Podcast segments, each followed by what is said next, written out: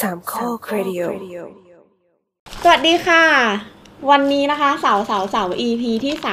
37 เราจะมาพูดกันเรื่อง Internet of Things เย้ Internet of Things คืออะไรก็ถ้าพูดให้เข้าใจง่ายที่สุดก็คือ ก็คือ อินเทอร์เน็ตในทุกสรรพสิ่งแล้วกันอยู่ก็มีเสียง โอ้ ง่ายจัง เฮ้ยมันมีหนังสือชื่อนี้จริงๆ เออ นั่นแหละ ม แล้วไงต่อ ก็ อืม เหมือนเหมือน เราพูดสั้นๆก็พอเดี๋ยวจะได้ตัดเข้าเพล ยางกแน่เลย เออเอาเป็นว่าสมาร์ทโฮมคืออะไรไปฟังกันดีกว่า เย่ นี่ก็สั้นไป มาก สั้นเลยเหรอ แล้วเราจะพูดบิ้วบิ้วหน่อยบิ้วใหญ่บิ้วใหญ่ บิ้ว เพราะเรา เหรอ จะได้ ก็ พบกับอ อ นา นาค ค ต ตอันยิ่งใหญ่ที่อยู่ในมือคุณเนี่ยคุณมีเงินอะไรแบบเนี้ย ลองจินตนาการว่าถ้าสมมติว่ามือถือคุณทำได้ทุกอย่างตั้งแต่ตื่นยันนอน แล้วก็สั่งการบ้านของคุณได้ ฮะ สั่งการบ้านของคุณได้ไม่ได้ เหรอ สั่งการบ้านของคุณได้ สั่ คือง อะไร กัน วะ บ้าน สั่งหมายถึงว่าสั่ง ใช้มือถือเราใช้มือถือทำกันบ้านอ๋อ คอมมานด์ ผมทำเสร็จยัง คอมมานด์อ่ะเขาใจปะว่าสั่งการอ่ะเออ สั่ง บ้า การ นก็คืออ อ house อย่างเงี้ยของคุณได้ มันไม่ใช่สั่งการแค่บ้านมันสั่งการชีวิตเราด้วย เออใช่ มันบังคับให้เรา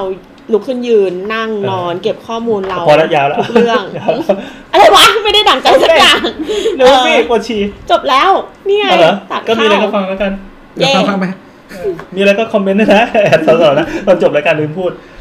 ทวิตเตอร์นะครับแอดสาวๆนะ สวัสดี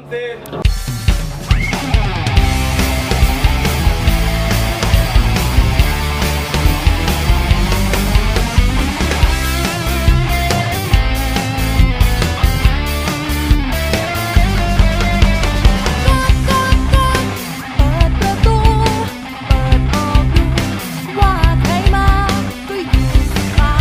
ยแล้วไม่นานแล้วใครจะมาเปิดประตูหัวใจ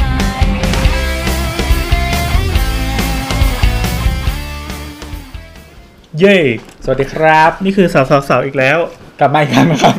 ทำไมชอบทักทายคำว่ากลับมาอีกครั้งวะ ไม่รู้โบทมันชอบพูดอ่ะ เหรอ เริ่มจากอะไร เราต้องพูดคำว่าซึ่งนำหน้าประโยคด้วยใช่ป่ะแล้วก็บอกว่าคือคือคือ เราว่ามันมาจากโบทเว้ย เหรอ จริง เฮ้ยเจ๋งว่ะ กลับมาอีกครั้งนะ ผู้ ครับ เผย เนี่ย แพร่ เรา วั ส ฒ ง นธรรม สงสังเกตไหมว่าเราชอบพูดคำว่าไม่ไม่ไม่แล้วก็ต่อได้อีกคำหนึ่งอะต อ๋อ ลอดเลย ตอนนี้จริงๆประโยคมันไม่ต้องไม่ไม่ไม่ก็ได้ ม จากที่อ่านมานะครับ จะมีอ่านที่อ่านมาครับ แล้วอะไรวะ เราคิดว่าในส่วนตัวของเรานะในที่เราคิดว่า เออแล้วก็เขาเรียกว่าอะไรวะเขาเรียกว่าอะไรวะ ไม่เว้ย นี่ ไม่เว้ยแต่ก็ เอ พูด อไม่เว้ย เฮ้ยเข้าเรื่องเลยแล้วเว้ยดึกแล้ว ทำจิต ครับ ของโบ๊ทอะเหรอ วันนี้เออสาวสาวสาว EP ที่ สามสิบเจ็ด เจ็ด สามสิบเจ็ดนะครับ เราออกอากาศวันที่สอง ธันวาค ธัน ม วาคม เข้าสู่เดือนสุดท้ายของปี 2560 แล้ว ครับ เอ้ยไม่ ซึ่งอันนี้เราอัดกันวันที่ ครับอัดพร้อมกับ EP พฤศจิกายน ที่แล้ว วันนี้เราอยู่กัน 4 คนมีแอนนะครับ 24 ตัวครับ น้ำค่ะ แนทค่ะ ส่วนพระนะครับได้กลับสู่ไป กุฏิไปแล้ว ครับ จำวัดเรียบร้อย ตอนนี้ก็เวลาเกือบเกือบๆจะเที่ยงคืนแล้ว เราก็ขอมาคุยเรื่องอะไรที่มันดูทันสมัยทันสมัยนิดนึงละกันหลังจาก EP ที่แล้วเราคุยกันเรื่องสิทธิมนุษยชน เราจะเริ่มมันยังไงดีครับ คุณเคยประสบปัญหาเหล่านี้ไหม กลับมาบ้านแล้ว เอ่อออกจากบ้านก่อน ลืมปิดไฟ ลืมปิดแก๊ส ลืมล็อกกุญแจ อ่าลืมล็อกกุญแจ ขโมยเข้าบ้าน หรือไม่ก็มีสัตว์อยู่บ้านแล้วลืมให้อาหารไว้ มีเด็กมีคนแก่ ลืมให้อาหารไว้ โอ้โห ไม่เหรอ อะไรแบบเนี้ย มันเป็นปัญหากระจุกกระจิกที่เกิดขึ้นในโลกยุคปัจจุบันได้อย่างบ่อยๆ มาก first world problem ๆ เออใช่ก็คือสิ่งที่มันจะเกิดขึ้นที่ว่าไปเนี่ย มันจะต้องเป็นคนที่มีบ้านอยู่ก่อน ใช่ เออ แล้วก็ต้องมีแบบหมายถึงว่าเขาต้องมีชีไอชีวิตปกตินี่แหละ เพียงแต่ว่าแบบมันไม่ได้รับความสะดวกสบายอะ อ่า หรือ ใช่ ว่ามันแบบติดขัดอะไร คือ เงี้ย จริงๆ ชีวิตก็ปกติดี แต่ว่ารู้สึกว่าเฮ้ยมันมันเป็นเรื่องกระจุกกระจิกที่ถ้า มั ถ้าดี ดี ก ก ว่า ว่า นี้ นี้ ได้ ได้ เอ่อถ้าดีได้กว่านี้จะดี ทุกวันเนี้ยชีวิตเราถือว่าโอเคละถ้าเป็นแบบชีวิตชนชั้นกลางทั่วไปนะเพียงแต่ว่าบางอย่างเนี่ยเรายังรู้สึกว่าเฮ้ยทำไมแบบมันน่าจะมีไอ้อะไรบางอย่างที่มันทำให้ชีวิตเราสบายขึ้น นะครับวันนี้เราก็จะมาพูดกันเรื่องสิ่งฟุ่มเฟือยเหล่านี้ ก่อนหน้าเนี้ยเราอาจจะทำไอ้นู่นไอ้นี่ด้วยการออโต้เช่น พอกลางคืน ไฟมืดเราก็เดินไปเปิดไฟแก๊กเราก็ไม่รู้สึกอะไรใช่ไหมไม่รู้สึกว่าเป็นสิ่งเดือดร้อนอะไร เป็นชีวิตปกติของเราเรา ทีนี้ ทำทุกวัน เออเออใช่ เรายังไม่รู้หรอกว่าถ้าในอนาคตเราไม่ต้องทำสิ่งเหล่านี้เลย เราไม่ต้องไปนั่งนึกเลยว่าเฮ้ยการที่พอไฟก ลางคืนมืดปั๊บเราจะต้องเดินไปกดไฟแก๊กมันติดขึ้นมาออโต้เลยเหมือนกับไฟถนนที่เราไม่ได้เป็นคนไปเปิดเอง อืม หรือไม่ก็เป็นไฟรถยนต์รุ่นรุ่นหลังๆ เนี่ย พอกลางคืนเราบิดไปโหมดออโต้อะพอขับไปในที่มืดปั๊บมันก็จะสว่างเองเ คือมันอาจจะแบบ แค่เราเดินเข้ามาในบ้านแล้วไฟ อืม เปิดที อ่ะ วี อันนี้อันนี้ ที เป็ วี น เปิดอย่างเงี้ย เป็นหนึ่งตัวอย่างที่ทำให้เราเราเห็นภาพได้ชัดที่สุด แต่จริง ๆ แล้ว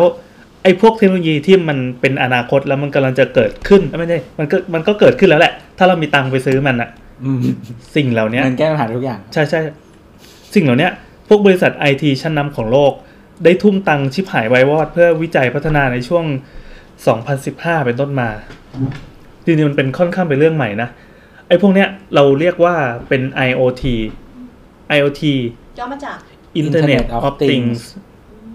ตัวโอจะเป็นตัวเล็กนะ นอกนั้นจะเป็นตัวใหญ่หมด คือ แต่ เรา ว่า IoT อ่ะมันไม่ได้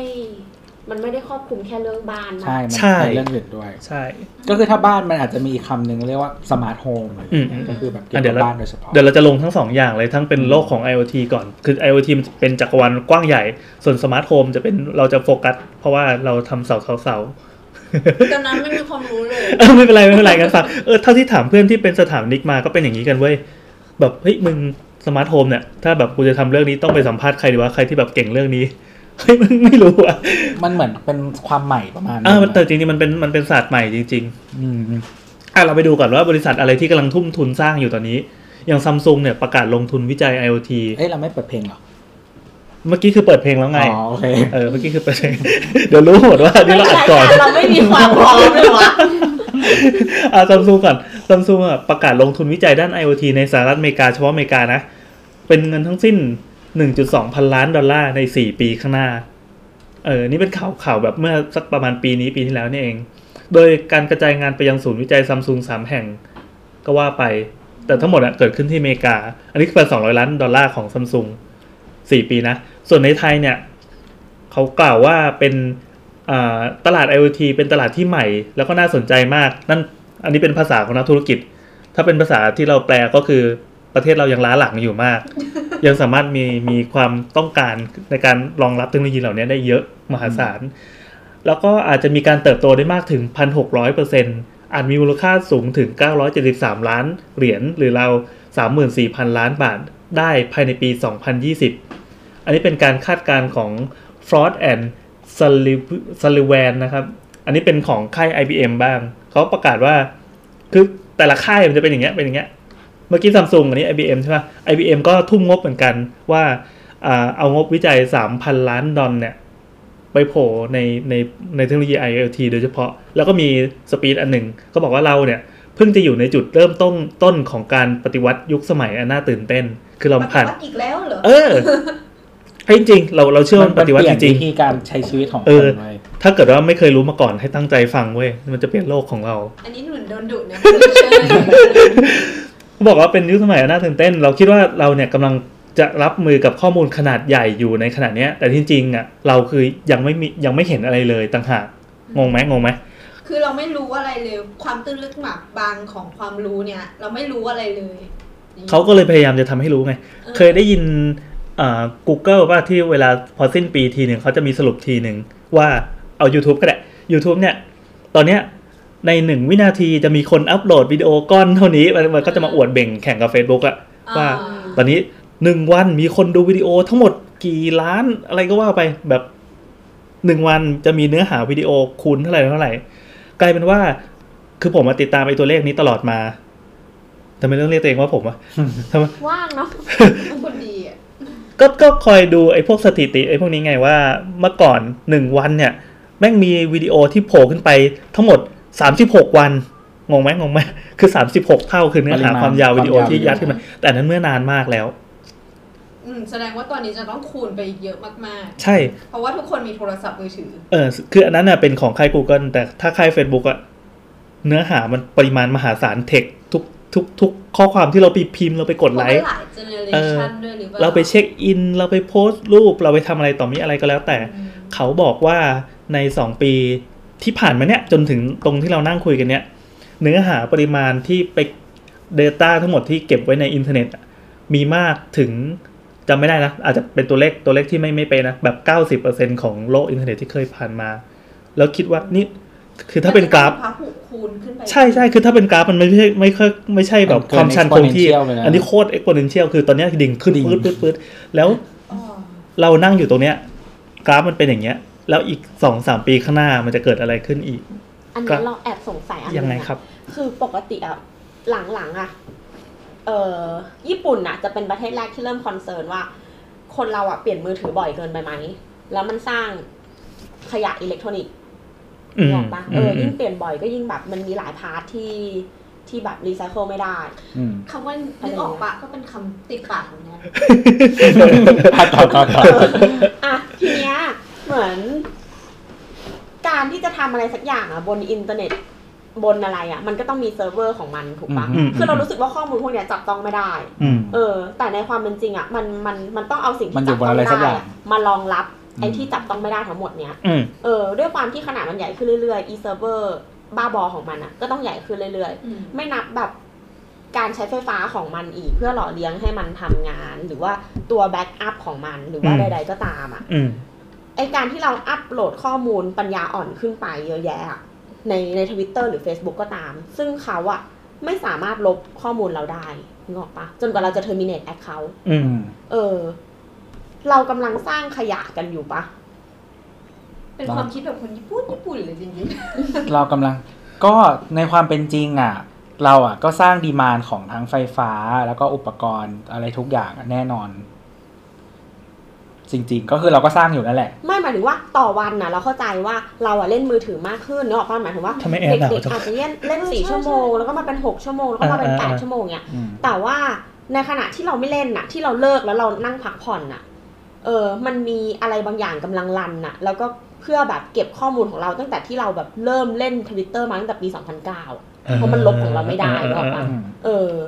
จนกว่าเราจะแบบ terminate account ไป อ่า อะไรเงี้ย คำถามคืออะไรนะ เรากำลังสร้างขยะกันด้วยการเล่นอินเทอร์เน็ตหรือเปล่า ๆ I eat no brand สร้างสร้างสร้าง ใช่สร้างครับ จ เอบ อ ครับ แล้วแล้วเรื่องเนี้ยเราไม่ควรมาคอนเซิร์นกันเหรอ อ่ะเดี๋ยวก่อนอ่ะเรื่องเรื่องขยะเป็นเรื่องหนึ่ง แต่ทีนี้มันมันจะเป็นคนละเรื่องกับที่ว่าเราเราเราเราเล่นเน็ต แล้วมันมีปริมาณข้อมูล แล้วมันเก็บไว้ที่ไหนอะไรอย่างนี้นะ เราจะมาลงลงไอ้เรื่องคำถามที่สองดีกว่า ก็คือเวลาเราเล่นเสร็จปั๊บแน่นอนมันต้องมีไอ้อุปกรณ์ฟิสิกอลที่ต้องเป็นฮาร์ดดิสก์นั่นแหละ อื อื ม ม ก็ฮาร์ดดิสก์แบบที่เราเห็นเห็นๆกันนี่แหละ อืม เขาก็เอาไปเก็บข้อมูลทีนี้ มันจะมีการคือนับวันเนี่ยเทคโนโลยีการเก็บข้อมูลมันจะยิ่งโคตรพัฒนา โดยเฉพาะพวกบริษัท อภิมหายักษ์ใหญ่อย่าง Facebook อะน่าจะมีเซิร์ฟเวอร์ฟาร์มที่แบบใหญ่ที่สุดในโลกแล้วอะรู้จักเซิร์ฟเวอร์ฟาร์มไหมมันตามชื่อเลย แม่งเซิร์ฟเวอร์แล้วก็มาเป็นฟาร์ม อืม มันมีวิธีการเข้ารหัสข้อมูลให้ให้เล็ก แล้วก็หยิบใช้ได้ทันที นึกภาพว่าอย่างเราเนี่ย เก็บของไว้ในฮาร์ดดิสก์อะเรากว่าจะไปล้วงเจอใช่ป่ะมันแม่งอยู่ตรงไหนว่ากดเจอก็นาน อืม เพราะว่าใช้ใครใช้ Windows ก็แบบกดค้นกว่าเดี๋ยวมันจะเจอ ถ้าใช้ Mac อาจจะมันมันมีวิธีการ Index ไฟล์ให้เร็วขึ้นนิดนึง แต่ Facebook มันมหัศจรรย์กว่านั้นมาก มันวิศวกรมันเก่งที่สุดในโลกแล้วอะแล้วก็นับวันการเก็บข้อมูลมันจะราคาถูกลงเรื่อยๆ อืม ฮาร์ดดิสก์มันก็จะพัฒนาขึ้นเรื่อย ความจุ มันจะเก่ง ากขึ้น ใช่ ในในปริมาตรเท่าเดิมเนี่ยแหละ อ่า ใช้ ใช่ ไฟน้อยลงอะไรเงี้ย ๆ ใช่ใช่ใช่คือผลิตผลิตอุปกรณ์ฟิสิกอลขึ้นมาหนึ่งชิ้น แต่มันจะเก็บข้อมูลได้มหาศาลกว่าเดิมมากมากมากมากมากส่วนเรื่องอาการบริหารพวกความร้อนพวกไฟฟ้าอะไรเนี่ย มันเอาเซิร์ฟเวอร์ฟาร์มทั้งเซิร์ฟเวอร์ไปไว้ในจะไม่ได้ว่าประเทศอะไรที่มันอยู่ในโลกเขตหนาว เซบีเรีย มันมีที่ฟินแลนด์มีที่ นอร์เวย์อะไรเงี้ย คือเขาจะมีการเอาแบบว่าความร้อนที่เกิดจากเซิร์ฟเวอร์อะไป reuse ในแบบทำระบบ heating ให้บ้านเมืองได้ด้วย อืม เออแล้ว เจ๋งไหมอยู่ๆแบบแม่งร้อนอ่ะร้อนใช่ไหมเอาไว้ทำฮี ใช่ เตอร์ คือคือความร้อนอ่ะ จริงๆ สิ่งที่ดีที่สุดคือมินิมัลความร้อนให้มากที่สุด เพราะความร้อนมันคือไฟฟ้าที่เสียฟรีใช่ป่ะ อืม เสียเปล่า มันกลายเป็นความร้อน แต่ว่าทีเนี้ยบางทีมันกำจัดได้ไม่หมดอ่ะไอ้กะในกระบวนการทำงานผลิตฮาร์ดแวร์ให้ดีขึ้นบางทีมันยังต้องผลิตความร้อนอยู่ดีอะเพราะฉะนั้นความร้อนที่เหลือทำยังไง เอาความร้อนเนี้ยส่งไป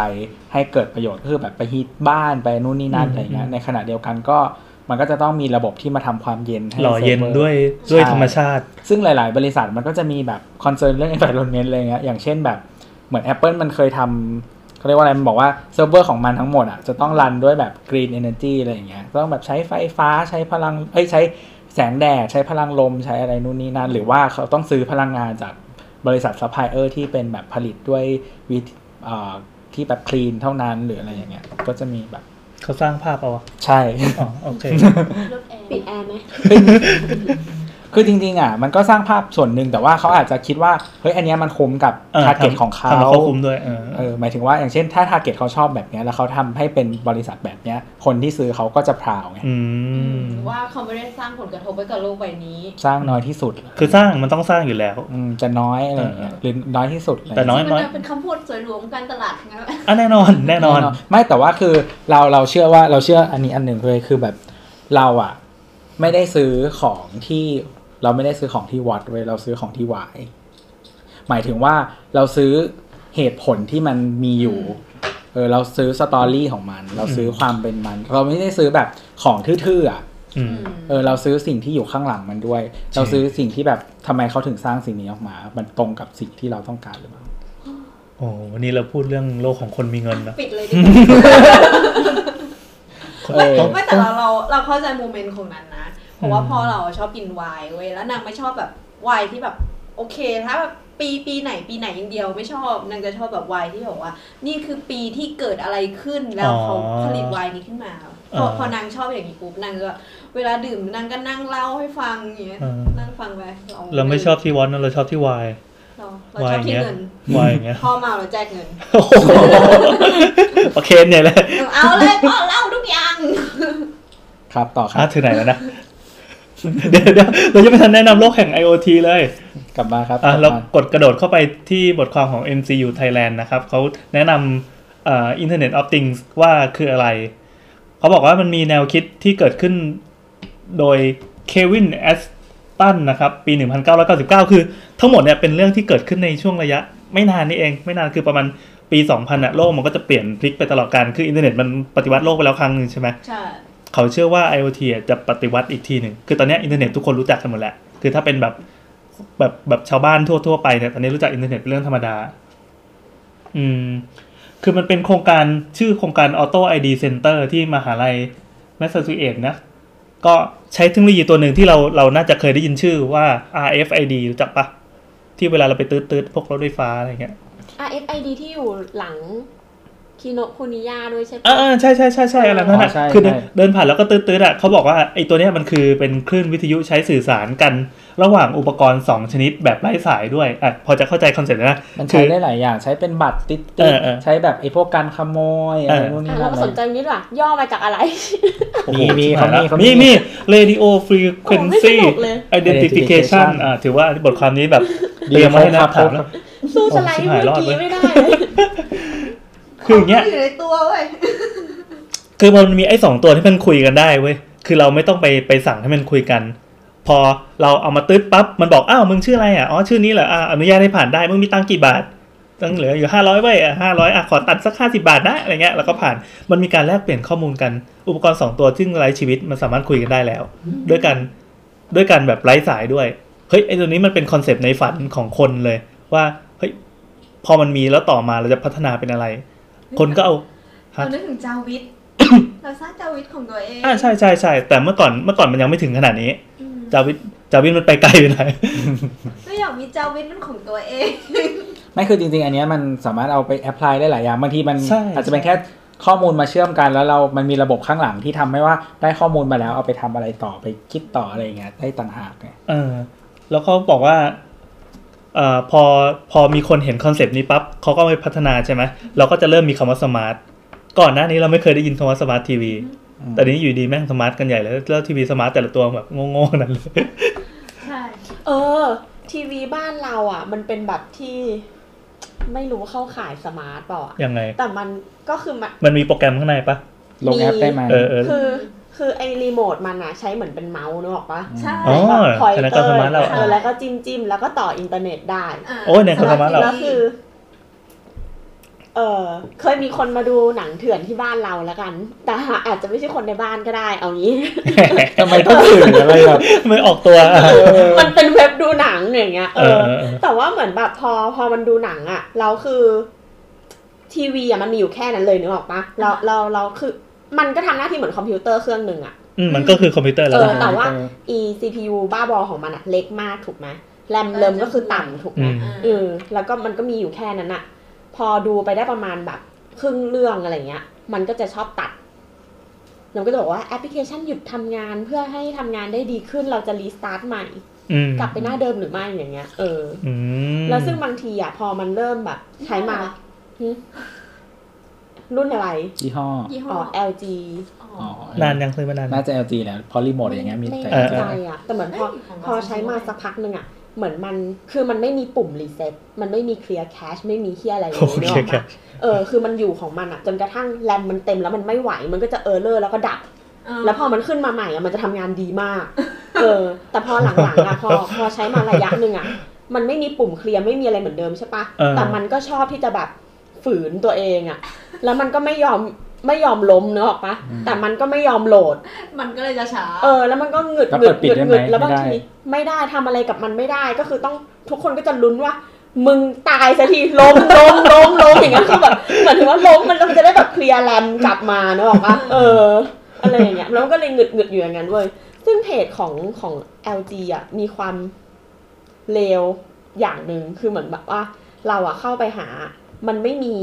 เพจออฟฟิเชียลเลยเว้ย อ้าวเหรอ ในไทย มันเป็นแบบ LG for life LG TV LG อ๋อ mobile LG บ้าบอแล้วไม่ แต่ รู้เยแต่อะ ทุกอย่างเป็นของไทยหมด เะมาปะก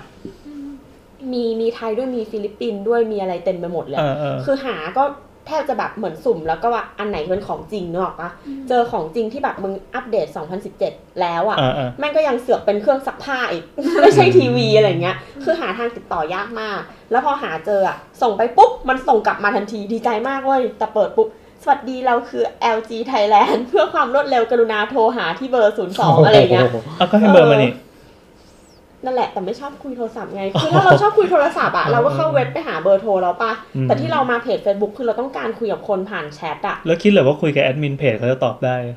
ได้สิ เหแอรอ ดมินเพจต้องถูกเทรนมาอย่างดี เทรนมาให้ตอบ ตอบให้เราสบายใจ สิ่งที่คิ ไม่ ด ไม่แต่ว่า ขอไปเช็คกันนะคะ แอดมินเพจอะ มันมีคนเดียวอะยังได้เลยนะ เออ แต่ว่าคุณนะก็ต้องรู้ดิว่าถ้าคนถามเรื่องเนี้ย คุณ ประ ก็ โยชน์ ไปหา หาใคร ต่อใช่ อ๋อ แล้วเขาก็ต้องไปหาคำตอบอะมาให้เรา ซึ่งมันไม่ใช่เรื่องยากเลยเขาจะต้องมีแบบ Q&A ในมืออยู่แล้วที่บอกว่าเรื่องนี้ถามสมศักดิ์เรื่องนี้ถามสมคิดอะไรอย่างเงี้ย อือื มันไม่ยากเลย เออ แล้วบ้านเราก็ใช้สมาร์ททีวีเหมือนกัน เออ พ่อไปซื้อมา แล้วนางก็ทำอะไรกับมันไม่เป็นเลยสักอย่างหนึ่งใช้อย่างเป็นอย่างเดียวก็คือ กลับไปถึงบ้านแล้วก็มีรีโมทอยู่สามสี่อันน่ะ เออ มันจะมีรีโมทดาวเทีย เออ ม รีโมทแม่งเยอะ เออ คือเราไม่รู้เลย แล้วรีโมท แต่ ดีไซน์แย่ๆทั้งนั่นเลย เออใช่ เราบอกว่าเราเราอะไปปุ๊บอะทีเนี้ย เราก็เลยเปิด เราใช้โทรศัพท์ยี่ห้อเดียวกับ ทีวี ทีวี เราก็เลยเปิด สั่งได้ สั่งได้ อ่า ไปถึงนั่นดู แล้วพ่อก็เดินเข้ามาแล้วก็บอกหูน้ำเปิดได้ไงเก่งมากสอนพ่อ หน่อย อ้าว แต่พ่อใช้ไอโฟนค่ะ ไม่แต่มันก็มีแอปเปล่าของ เออ iPhone มีแอปมันมีแอป อืมไม่แต่เราว่าคือเนี่ยไอทีวีอ่ะอย่างมันก็อยู่ที่อย่างของแนทกรณีของแนทอะมันคืออยู่ที่ดีไซน์ทั้งตัวฮาร์ดแวร์แล้วก็ซอฟต์แวร์อะที่ไม่ค่อยดีเว้ยหมายถึงว่าแบบ มันควรจะมีวิธีจัดการแร มัน ม ควร ที่ดี จะ ก เคลียว่าร์แค นี้ ชได้ หรืออะไรสักอย่างคืออาจจะไม่ต้องแมนนวลก็ได้ แต่ว่ามันต้อง อืม จัดการตัวเองได้อะไรเงี้ยหรือว่า อืม แต่เรารู้สึกว่าผู้ผลิตทีวีสมาร์ททีวีส่วนใหญ่อะจะให้ฮาร์ดแวร์มาแบบค่อนข้าง ค่อนข้างแย่อะคือถ้าเทียบกับมือถืออะคือมือถือมันแรงกว่าเยอะมาก อืมอืม ทั้งๆที่จริงๆทีวีก็ไม่ได้ถูก เออ แล้วเราก็ไม่ได้เปลี่ยนบ่อยด้วย เออใช่แต่แต่ว่าเนี่ยมันก็จะมีข้อจำกัดตรงนี้เหมือนกันก็คือหมายถึงว่าให้เหมือนถ้าถ้าเทียบสเปคเป็นมือถือมันจะเป็นมือถือรุ่นถูกเว้ยไอทีวีอะ อ่า อืม แต่แล้วแล้วพอเราแบบใช้หลาย ๆ ปีอะไอ้มือคือถ้าเป็นมือถือปกติอะเราก็ต้องโยนทิ้งแล้วเว้ย แต่ว่า อืม ทีวีเรายังใช้อยู่ไงทำให้ฟังชั่น a ลิตี้มันถูกจำกัดลงไปเยอะพอสมควร เพราะว่ายิ่งปีผ่านไปอะคอนเทนต์หรืออะไรมันยิ่งหนักขึ้นหนักขึ้นหนักขึ้นอะไรเงี้ยเออเรื่อย ๆ อย่างเงี้ยมันก็จะมีปัญหา มันก็เป็นเหตุผลที่ทำให้แพงนะ เพราะทีวีเครื่องหนึ่งมันต้องใช้หลายปี อืม ใช่ สเปคมันก็เลย แต่มันมีไดเลม่าอันหนึ่งอะเหมือนหลาย ๆ คนอะไม่ได้อยากได้สมาร์ททีวีแต่ว่าเขาอยากได้คุณภาพภาพที่ดี ซึ่งส่วนใหญ่อะคุณภาพที่คุณภาพภาพดีอะมันก็จะมีความเป็นสมาร์ททีวีมาให้อยู่แล้วอะ อืม ใช่ใช่คือเราไม่สามารถที่จะแบบเลือกเลือกแยกอ ใช่ อกมา คือถ้าเราอยากได้แบบภาพดี แต่ว่าแบบไม่เอาสมาร์ทเนี่ยก็ไม่มีละ มีเรื่องเสียงด้วย ที่บอกว่าเสียงแบบรุ่นนี้ดีที่สุดอ้าวแล้วทำไมมึงไม่ทำภาพให้ดีด้วยอ่ะ เออ แต่อ๋อ แต่เราสุดท้ายก็เลยไปเหมือนพึ่งพันทิปว่า แล้วถ้าทีวีมั อั น น เป็นอที่มี ย่างเงี้ย คำตอบทุกอย่าง จริงๆ แล้วให้ทำยังไง อืม แล้วเขาก็จะบอกว่า อ๋อ ง่ายมากเลยครับ เราก็ไม่ต้องเล่นผ่านทีวี เพราะว่าทีวีอะแรมมันต่ำขนาดเนี้ย ใช่ มันรองรับหนังหาเหวอะไร เอ ทั้ง อ เรื่อง เออ ไม่ไหวอยู่แล้วอะไรเงี้ย เอ ออ ให้เล่นผ่านมือถือ ใช่เราใช้วิธีนั้น เอ อ๋ อ อแล้วแคสขึ้นไป เออซึ่ข้างบน ง ทีวี ทั้งหมดในบ้านไม่มีใครทำเต็ม เรานั่งทำอยู่ครึ่งวัน ก็เลยลุ้นอยู่ดีว่าแบบตายมึงตายมึงตายมึงตาย คือ เราอ่ะ ฟอร์แมตตัวเองเดี๋ยวนี้ คือเราไม่ได้ใช้สมาร์ททีวีเราใช้ทีวีแบบถูก อ่า ๆ แต่ว่าเราต่อกับ Apple TV อืม เราก็คือเหมือนกับว่ามันก็คือ Apple TV อะมันก็มันก็จะดูในดู YouTube ในตัวเองได้อยู่แล้วใช่ปะดูหนังผ่านไอจูนนู่นนนั่นได้อะไรเงี้ยหรือว่าบางอันอันไหนที่มันไม่มีอยู่ใน Apple TV อ่ะก็ก็เขาเรียกของ Apple มันใช้คำว่า AirPlay อืม เออก็คือ AirPlay หน้าจอขึ้นไปบนทีวีได้ อืม ดูหนังในเว็บดูดูอะไรได้หมดอะไรเงี้ยอืมก็ทำแบบนั้นเอาซึ่งจริงๆ เพราะว่ามันใช้ฮาร์ดแวร์มือถืออ่ะ มันก็เร็วและดีกว่า อืม ใช่ใช่ เออ แต่ว่ามันคือมันก็เป็นการแบบ เราใช้โทรศัพท์เราไปด้วย ใช่ โทรศัพท์ก็ทำอย่างอื่นไม่ได้ด้วย คือของแอปของ Apple น่ะ โทรศัพท์อาจจะทำอย่างอื่นได้เว้ยแต่ว่าต้องไม่เปิดแอปที่มีภาพกับเสียงอ่ะเพราะมันจะไปแคสอันน่ะมันจะส่งภาพกับเสียงอันนั้นไปแทน โอ้ แต่ว่าเล่น ใช่ เล่นเว็บธรรมดาได้ แต่ว่าปกติแล้วว่าอยู่บ้านอ่ะ คือเราจะเล่น iPad เว้ยเราก็ใช้โทรศัพท์ส่งไป แล้วก็เราก็เล่น iPad แทนเอออย่างเงี้ย ก็ก็แล้วแต่อะไรเงี้ยแต่ว่าก็คือแต่มันก็จะมีข้อดีอีกอย่างหนึ่งก็คืออินเทอร์เฟซบนทีวีอ่ะมันใช้ลำบาก อืม ไอ้การใช้รีโมทแล้วก็ต้องมาพิมพ์ต้องมา ใช่ อะไรเงี้ย เออ เสิร์ชหา YouTube โคตรยากอะไรเงี้ย อืม ถ้าใช้โทรศัพท์อ่ะมันง่ายไงมันเพราะเรามันพิมพ์สะดวกหรือแม้แต่ว่า เรา ใช้ ชินด้วย ใช้เสียงเซิร์ชก็ได้ อืม อะไรอย่างเงี้ยแล้วก็แบบคิสตอรี่มันซิงก์กันง่ายอะไรเงี้ยมันก็ดูง่าย คือตัวซอฟต์แวร์ในโทรศัพท์มันพัฒนามาไกลมากเลยนะขณะที่ทีวีก็เขาคงไม่ได้ทุ่มงบมา แล้วมาพัฒนา OS ในทีวีให้มันฉลาดล้ำโลกกันเถอะอะไรเงี้ย ทีวีในแอป YouTube พิมพ์ภาษาไทยไม่ได้ นี่ของ LG เครื่องเนี้ยเหรอ ใช่ อ๋อเอ้อใช้แคสเอาจากมือถือเถอะ ใช่ค่ะจากมือถือ ไม่เป็น ทำไมไม่ใช่เอ้า ใค แต่ ร ว่าก็ไม่ยาก ใครช่วยสอนพ่อเราหน่ อย เมื่อก่อนเราใช้โทรศัพท์ LG เราก็ใช้กับเครื่องซัมซุงที่บ้าน อ่า ทีวีซัมซุง ได้ใช่ไหม แคสได้ เออเออ แต่ว่าถ้ามันมีอันเนี้ยมันจะมี Android TV อ่ะก็คือถ้าใช้จริงๆ ถ้าใช้โทรศัพท์ Android มันก็จะแคสได้ เพราะบางทีมันจะเขาเรียกว่ามีเหมือนเหมือนมี Chromecast ในตัว อืม เออไม่ต้องซื้อซื้อตัว Chromecast มาก็ได้ อืม หรือว่าจริงๆ iPhone ก็แคสไปที่ Android TV ได้ถ้าเป็นแอปพวกแบบ YouTube หรืออะไรเงี้ย อืม งงวะดี ไม่มีความรู้ด้านนี้เลย เอาเป็นว่าถ้าถ้าไม่รู้อะไรเลยนะ ไปซื้อตัวหนึ่งที่เขาเรียกว่าคมแคส Chromecast อันละประมาณพัน พัน ก กว่า ว่าบา บา ท ท แล้วชีวิตเจ้าจะเปลี่ยนไปตลอดการเว้ย โอ้ย มันเป็นสิ่ง มันเป็นสิ่งที่ง่ายขนาดขนาดเมียเราสามารถใช้ได้อย่างมีความสุขทุก เอ๊ะ วัน นี่แปลว่า เบนชมาร์ก อะไร ด้วยเมีย ใช่ใช่ คือตอนจะซื้อทีวีต่อเครื่องเนี้ย ทุกคนก็ยังบอกเหมือนแบบไม่จำเป็นเอามาทำไมไม่ได้ใช้หรอกอะไรอย่างเงี้ย แต่พอแบบต่ออินเทอร์เน็ตเข้าไปครั้งเดียวแค่นั้นแหละ ก็ชีวิตเปลี่ยนไปตลอดกาล Amazing เออ เหรอ คื คือ อคนในบ้านเราไม่มีใครรู้เลยว่าพ่อไปซื้อสมาร์ททีวีมาจนกระทั่งเรามา แล้วก็บอกว่านี่คือสมาร์ททีวีนะ คือเราว่าเดี๋ยวนี้จริงๆอ่ะถ้าซื้ออ่ะควรซื้อจากภาพก่อน หมายถึงว่าภาพกับเสียงหรืออะไรเงี้ยเพราะว่าไอ้ฟังก์ชันสมาร์ทเหมือนที่เราบอกอ่ะส่วนใหญ่มันจะแบบให้ของไม่ค่อยดีมา อืมอืมอืม eventually อ่ะถ้ายังไม่เปลี่ยนทีวีเราก็ต้องหาอย่างอื่นมาต่อแทนอยู่ดี ซึ่งมันจะดีกว่า อย่างเช่น Chromecast หรืออะไรเงี้ยเออซึ่งไอ้ Chromecast มันก็คือใช้จากมือถือเราเออซึ่งมันก็จะง่ายกว่าอะไรแล้วก็ประสิทธิภาพดีกว่าง งไหม งงอีก งง ไม่ง ง กลับมา LT ไหมอะ ครับ เฮ้ยเราแค่เฟอร์นิเจอร์ชิ้นแรกนี่วะ เฮ้ยแต่แต่ทีวีมันก็เป็นเป็นเป็นหัวข้อหนึ่งเหมือนกันเมื่อไหรจะได้ข้ามไปเลยต่อไป คือ IoT เนี่ยอ่าเขาเรียกเรียกเรียกแทนเป็นภาษาไทยว่าเป็นอินเทอร์เน็ต ในทุกสิ่ง โอ้โหก็ชื่อเออแต่ก็ตามนั้นนะ เกลียดการแปลทรงตัว จริงๆมันก็คืออย่างนั้นจริงๆมันคือสิ่งคือเขาเชื่อกันว่าสิ่งต่างๆเนี่ยในโลกที่เราเห็นอยู่เนี่ย มันสามารถเอาอินเทอร์เน็ตไปสวมลงไปได้ แล้วก็สามารถทำให้มันคุยกันได้ มนุษย์อะสามารถสั่งการมันได้ ไอ้แก้วน้ำมึงเติมน้ำให้หน่อยอะไรแบบเนี้ยโลกในอนาคตสามารถทำได้จริงๆโลกในปัจจุบันถ้ามีเงินก็ทำได้ ถ้ามีเงิน ทุกอย่างถ้ามีเงิน ทุกอย่างสามารถอยู่บนเครือข่ายอินเทอร์เน็ตได้หมดเลย ไม่ว่าจะเป็นการเปิดปิดอุปกรณ์ไฟฟ้า เครื่องใช้ไฟฟ้า รถยนต์มือถือเครื่องมือสื่อสาร เครื่องมือการเกษตร อาคารบ้านเรือน สิ่งเครื่องใช้ในชีวิตประจำวันคือเอาเป็นว่าอุปกรณ์รอบตัวเฟอร์นิเจอร์ทุกอย่าง ทุกอย่าง สามารถอยู่บนอินเทอร์เน็ตได้ สามารถใช้อินเทอร์เน็ตสั่งได้ เฮ้ยเดี๋ยวเราไปลองเครื่องดูดฝุ่นที่บ้านดีกว่า เรา อ่ะเครื่องดูดฝุ่นก็ได้ วันก่อนที่เราคุยกันในกลุ่มว่ามันเรามีโรเบิร์ตใน โรบอท เออ โรเบิร์ต โรเบิร์ตนางชื่อโรเบิร์ต เป็นเครื่องดูดฝุ่นในบ้าน เออแต่ว่านางเป็นแบบเครื่องแบบที่ว่าถ้าเราเปิดเราวางตัวชาร์จทิ้งไว้อะแล้วนางแบบหมุนหมุนหมุนไป ไปเอง เรื่อยๆแล้วก็อุ้ยแบตจะหมดแล้วนางก็จะรีบกลับมาที่แท่นชาร์จของนางเดี๋ยวเราจะลองดูว่ามันสั่งทางไกลทางอินเทอร์เน็ตได้ไหม แต่มันก็ต้องได้ใช่ไหม ไม่รู้ มันแล้ว อะ แต่รุ่นอ่ะ อ๋อแล้วแต่ แล้วแต่รุ่นต้องรู้ คืออย่างมันจะมีหลาย ๆ ยี่ห้อที่ที่มีแอปอะแบบซัมซุงบางรุ่นอะไรอย่างเงี้ย อืมอืมอืม เออไอโรบอทอะไรเงี้ยมันก็จะมีรุ่นรุ่นรุ่นที่ต่อ Wi-Fi ได้ แล้วก็แบบเราก็สั่งรีโมทแบบสมมติเราอยู่นอกบ้านอะไรเงี้ยได้อืมอ่ะคือมีของซัมซุงอันนึงอะที่แบบเหมือนก็คือ เขาพูดยี่ห้อไปแล้วแต่ไม่ได้รับการสนับสนุนเลย คือแบบสั่งใช่ไหมมันสั่ง LG จะมาฟ้องเรา สั่ง นะ อยู่นอกบ้านได้แล้วก็เหมือนสมมติถ้าไอ้พวกหุ่นยนต์อ่ะบางทีเพราะมันล้อมันเตี้ยๆใช่ไหมบางทีมันติด อืม อะไรเงี้ยมันก็จะส่ง alert มาที่มือถือว่าแบบ อืม เอ้ยมันติดนะอะไรเงี้ย พอชื่อ ด้วยเนี่ย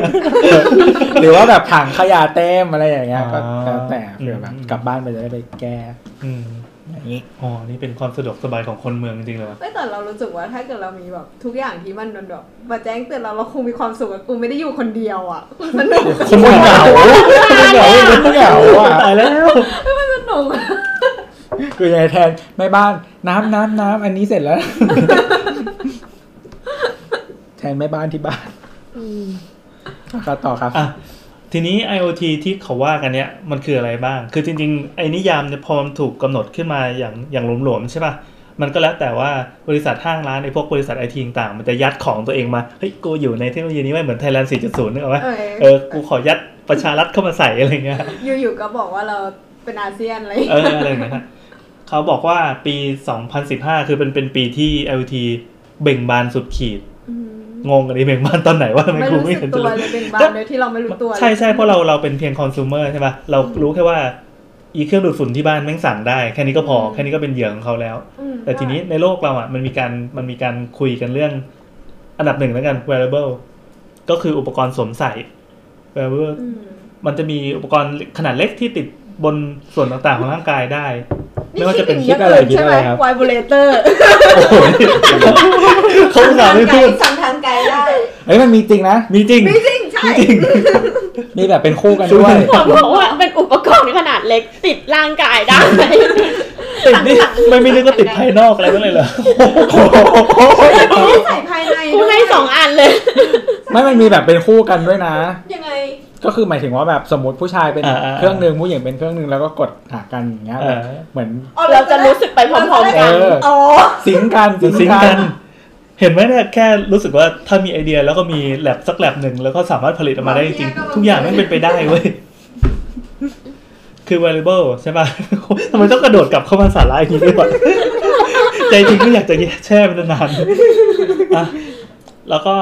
อีกคำหนึงก็คือยอาก ส แช่ มาร์ท นาน บนมันพูดว่าอะไรเวลาจะดึงเข้าเรื่องอะ อ่ะ กลับมา อ่ะกลับมาอ่ะสมาร์ทซิตี้นะครับสมาร์ทซิตี้ก็คือเป็นระดับเมืองละเมื่อกี้เป็นระดับระดับของเล็กๆที่เอาไว้ติดตัวใช่ป่ะตอนนี้เป็นระดับเมืองก็คือเทคโนโลยีมาควบคุมเมือง ควบคุมอ่าบริหารจัดการไฟฟ้า ทรัพยากร น้ำขยะเป็นต้น ผู้ชายนี่ใส่ยังไงวะ ๆเป็นห่วงเป็นห่วง เป็นห่วงเหรอ เหมือนปิ่มอ่ะ โอ้อ่ะ พี่แอนเป็นคนพูดคำว่าปิ่มอยู่แล้ว หรือว่าติดนักไปอ่ะ ไม่โว้ยอ่ะอีกคำหนึงก็คือสมาร์ทโฮมก็คือบ้านอัจฉริยะ ซึ่งเดี๋ยวนี้วันนี้เราจะมาโฟกัสเรื่อง เน้น สมาร์ทโฮม ที่กันี่นนะเออที่เหลือก็จะเป็นแบบพวกคำคำอาจจะไกลตัวคอน sumer อย่างเรานิดนึง แต่ก็รู้ไว้หน่อยก็ดี เช่นพวก industrial internet สำหรับอ่าวงการอุตสาหกรรม โรงงานการผลิต พวกสมาร์ทกริดรู้จักไหมรู้จักไหมเคยได้ยินคำนี้ไหมมันเป็นเครือข่ายไฟฟ้าอัจฉริยะกริดกริดเนี่ยเคยอ่ามีการโคใช้ระบบไอทีไปคุมระบบการจ่ายไฟฟ้า หรือว่าการควบคุมว่าเอ้ยจะต้องตัดจะต้องไง หรือว่าพวกพลังงานแสงอาทิตย์อะไรเงี้ยคอนโทรลว่าไฟควรจะพุ่งไปทางไหน แล้วจะเก็บไว้ยังไง ที่เหลือก็เป็นเรื่องเรื่องรถยนต์ เรื่องสุขภาพ เรื่องการเกษตร เรื่องอาธุรกิจห้างร้าน แล้วก็พวกซัพพลายเชนอย่างเงี้ย อันนี้คือกระแสเมื่อปี 2015 ที่ต่างประเทศ แต่ช่างมัน เราจะมาโฟกัสตรงคำว่าสมาร์ทโฮมอ่า จะได้เข้ากับสาวๆๆสักทีนะครับ ไม่งั้นจะกลายเป็นรายการเทคโนโลยีไป คือสมาร์ทโฮมเนี่ย มันก็เป็นคำที่ที่งอกขึ้นมาหลังยุคเอ่อภายในยุค IoT เหมือนกัน เราจะมีอีกคำหนึ่งที่จะได้ยินบ่อยๆ เวลาเราไปเดิน Impact นะงานสถาปนิกบ้านและสวนอะ มันจะมีคำว่า Home Automation อืม อันนี้น่าจะน่าจะให้ความหมายได้ได้เข้าใจสมาร์ทโฮมแม่งเป็นเป็นของขายเป็นแบบเหมือนขายของ แต่จริงๆ มันก็คือโฮมออโตเมชันคือ แปลเลยแล้วกันให้อ่านเลยแล้วกัน ปี 2003 แล้วก็กำลังคิดอยู่ว่าออโตเมชันมันก็ Housing Learning and Improvement Network ได้ตีพิมพ์คำจำกัดความของสมาร์ทโฮมซึ่งถูกนำเสนอโดย Intertech ว่าด้วยอ่าว่าหมายถึงการรวมโครงข่ายของการสื่อสารหรือ communication network เนี่ยของที่อยู่อาศัยรวมเข้าด้วยกันเพื่อเชื่อมต่อเครื่องใช้ไฟฟ้า การบริการการตรวจตาดูแล รวมทั้งสามารถเข้าถึงอุปกรณ์ต่างๆ ได้ก็คือควบคุมได้ ไม่ว่าจะเป็นควบคุมภายในที่อยู่อาศัยเอง หรือควบคุมจากภายนอกก็ได้ พอจะนึกออกแล้วใช่ไหมว่าว่าเอ่ออุปกรณ์ที่เราใช้เนี่ยมันเริ่มเริ่มเริ่มเข้าเขาแล้วอย่างที่ อืม เมื่อกี้ที่น้ำบอกว่า เอ้ย สั่งเครื่องดูดฝุ่นหรืออะไรเงี้ย คือมันจะมีของวิเศษเกิดขึ้นมากมายในยุคนี้ เอาไปทีทีละประเภทละกัน ประเภทเรื่องระบบความปลอดภัยก่อนละกัน กล้องวงจรปิด กล้องวงจรปิดของบ้านแนทนี่มีเหมือนกัน มี มันทำงานยังไงอ่ะ มันแบบมันต่อหนงต่อเน็ตดูจากข้างนอกได้ไหม ดูจากข้างนอกได้เนี่ยมีแอปตัวหนึ่งแล้วก็ อ่าอ่า ดูดูได้สี่ตัวในบ้าน นี่เวลาซื้อนี่เขาโฆษณาอะไรประมาณไหนบ้างแบบโฆษณาฟีเจอร์มันเนี่ยยังไงบ้าง เออไม่รู้อะพ่อเป็นคนไปซื้อมา แล้วแล้วเขาก็บอกว่าคือมันมีมันมีสี่ตัวแล้วก็ติดตรงไหนก็ได้ แล้วก็สามารถดูได้จากมือถือทุก เออ กี่ device ก็ได้ อ๋อ แต่ว่าถ้าจะดู playback ย้อนหลังอะต้องดูจากตัว master ซึ่ง ก็คือตัวแม่มัน ต่กับทีวี อยู่ในห้องคอนโทรลรูมอย่างงี้ ใช่ ถ้าจะดูก็คือไปเปิดในทีวีดู ก็คือถ้าดูมือถือมันเป็นไลฟ์ ใช่ อ๋อ ก็นั่นแสดงว่าฮาร์ดดิสก์มันก็จะเก็บไว้ที่นั่น แต่ว่าแค่ใครมี user password ก็คือดูได้หมดเลย อ๋ออ่า เฮ้ยแต่มันมีวันหนึ่งเว้ย เราเคยเหมือนแบบกลับบ้านมา เราเปิดดูในแอปอะ อืม แล้วมันเป็นบ้านคนอื่น เฮ้ย คือคือเหมือน ยูทูบ สัญญาณ ได้เลยว่ะ ไม่ไม่มันมันเหมือนสัญญาณมันแบบมันซ้อนกันอะด้วยความ อืม ที่มันเป็นอินเทอร์เน็ตอะแล้วมันมีช่วงหนึ่งอะทำ เดี๋ยว ให้ นะ บ้าน สัญญาณ เรา ซ้อนได้ไงวะ ไม่ใช่อนาล็อกเล เนี่ย ย นี่ไงเวลาฝนตกหรือเวลาอะไรอย่างเงี้ยมันจะแบบเหมือนมีปัญหานิดนึงอะ เฮ้ย คือมัน เออ ไม่ได้ส่งสัญญาณด้วยสายใช่ปะ อุ้ย เ คือตอนนี้นัดกำลังยื่นโทรศัพท์ให้ดูว่าข้างในมีสี่จอ ใช่ แล้วก็ คือจริงๆ จอที่ สี่จอ สองกับจอ มันเป็น ที่สี่แบบกระพริบกระพริบอะเดิมจะต้องมีหน้าผีแบบโผล่มาแห้งอย่างเงี้ย เออมันต้องเป็นเป็นแบบเป็นต่างกันไงแต่ว่า อ่า อันเนี้ยมันดันเหมือนแบบก็เอาเอาภาพจากจออื่นอะมาขึ้น เฮ้ย อะไรอย่างเงี้ยเออซึ่งซึ่งถ้ามันผิดอยู่ในบ้านเราอะมันไม่เป็นไรเนาะ อ่าอ่าอ่า แต่มันเคยมีเหมือนกรณีที่แบบอยู่ๆเป็นบ้านคนอื่นอะมา เฮ้ อะไร ย เงี้ยซึ่งบ้านเราอะก็แก้ไขโดยการที่ว่าอ่ะกูก็ไม่ดูเนอะ เฮ้ย ปะ หลอน แล้วก็ ว่ะ แล้วก็แจ้งบริษัทที่ติดให้อะว่าเหมือนแบบเอ้ยมันผิดนะอะไรเงี้ย อืม แต่เรานั่งดูทุกวันเล แต่ ย มันอะทำให้เราเกิดข้อสงสัยว่า ว่ามีคนอื่นอยู่บ้านเราหรือเปล่า บ้นกูอ่ะมัน ใช่ เคยไปวาร์ปหาใครหรือเปล่า อ่า เนกออกปะโดยที่แบบกูแต่งตัวแบบ เป็นเหมือนชุดฮาวายอยู่บ้านกันอย่างเงี้ยแบบ โอ้โห ใช่เหรอวะอืม คนอื่นเปิดปั๊บก็จะปิดทันที เออ มีพายุ แล้วก็รีบโทรแจ้ง มีพายุอยู่สองตัว โทรแจ้งกรีนพีทด้วยอืม เออเออเออคือเอ่อเอาเรื่องกล้องวงจรปิดเลยแล้วกัน อย่างที่บ้านน่ะจะใช้เป็นยี่ห้อเสี่ยมี่ เออผมตัวเห็นที่บ้านพี่แอนเสี่ยวมี เฮ้ยมันโอเคมากเลยนะ คือลักษณะการเก็บข้อมูลมันจะเก็บได้หลายแบบ คือจะเก็บไว้ในที่ตัวกล้องเองก็ได้ กล้องแบบเสียบไอดีการ์ดลงไปอย่างเงี้ย หรือจะเก็บในใน NAS อ่าในในตัวแม่แล้วกัน ในฮาร์ดดิสก์ตัวแม่ที่จะเป็นหัวใจของของกล้องประจำบ้าน เซิร์ฟเวอร์ของ ใช่เหมือนเซิร์ฟเวอร์เหมือนเซิร์ฟเวอร์เราจะมีกล้องกี่ตัวก็ได้ แล้วก็ให้ไปเก็บที่ตรงนี้ หรือบางบางบริการบางยี่ห้อ เอาไปเก็บที่เซิร์ฟเวอร์ของมันเองเลย คือไม่ได้เก็บไว้ในบ้านเรา อันนี้กล้องหมู่บ้านชัดมากแบบ โอ้ เอ้าเราดูกล้องหมู่บ้านได้ด้วยเหรอ ได้ได้แต่ว่าได้ในเฟสของเรา หมายถึงว่า อ๋อ แบบ แล้วเขาจะเปิดให้เราดูแค่นี้ใช่ไหม เออสมมุติว่าอย่างอย่างบ้านเราเนี้ยมันจะมีหัวโค้งข้างหน้าข้าง เอออ อะไรเงี้ย เออ ที่มันอยู่ในโซนของเราอ่ะก็คือดูได้ อ๋อเออดีจัง นั่นแหละ ดูได้หลายจอด้วย ใช่ดูได้สี่จอ แล้วก็แบบฝนตกอะไรเงี้ยก็เห็นคือแบบชัดมาก อืมอืมอืม กล้องหมู่บ้านอ่ะดีต้องไปถามเขาว่าเขาใช้ยี่ ยี่ห้ออะไร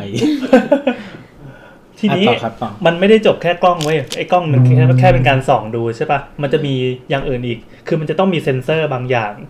เช่น หน้าต่างประตู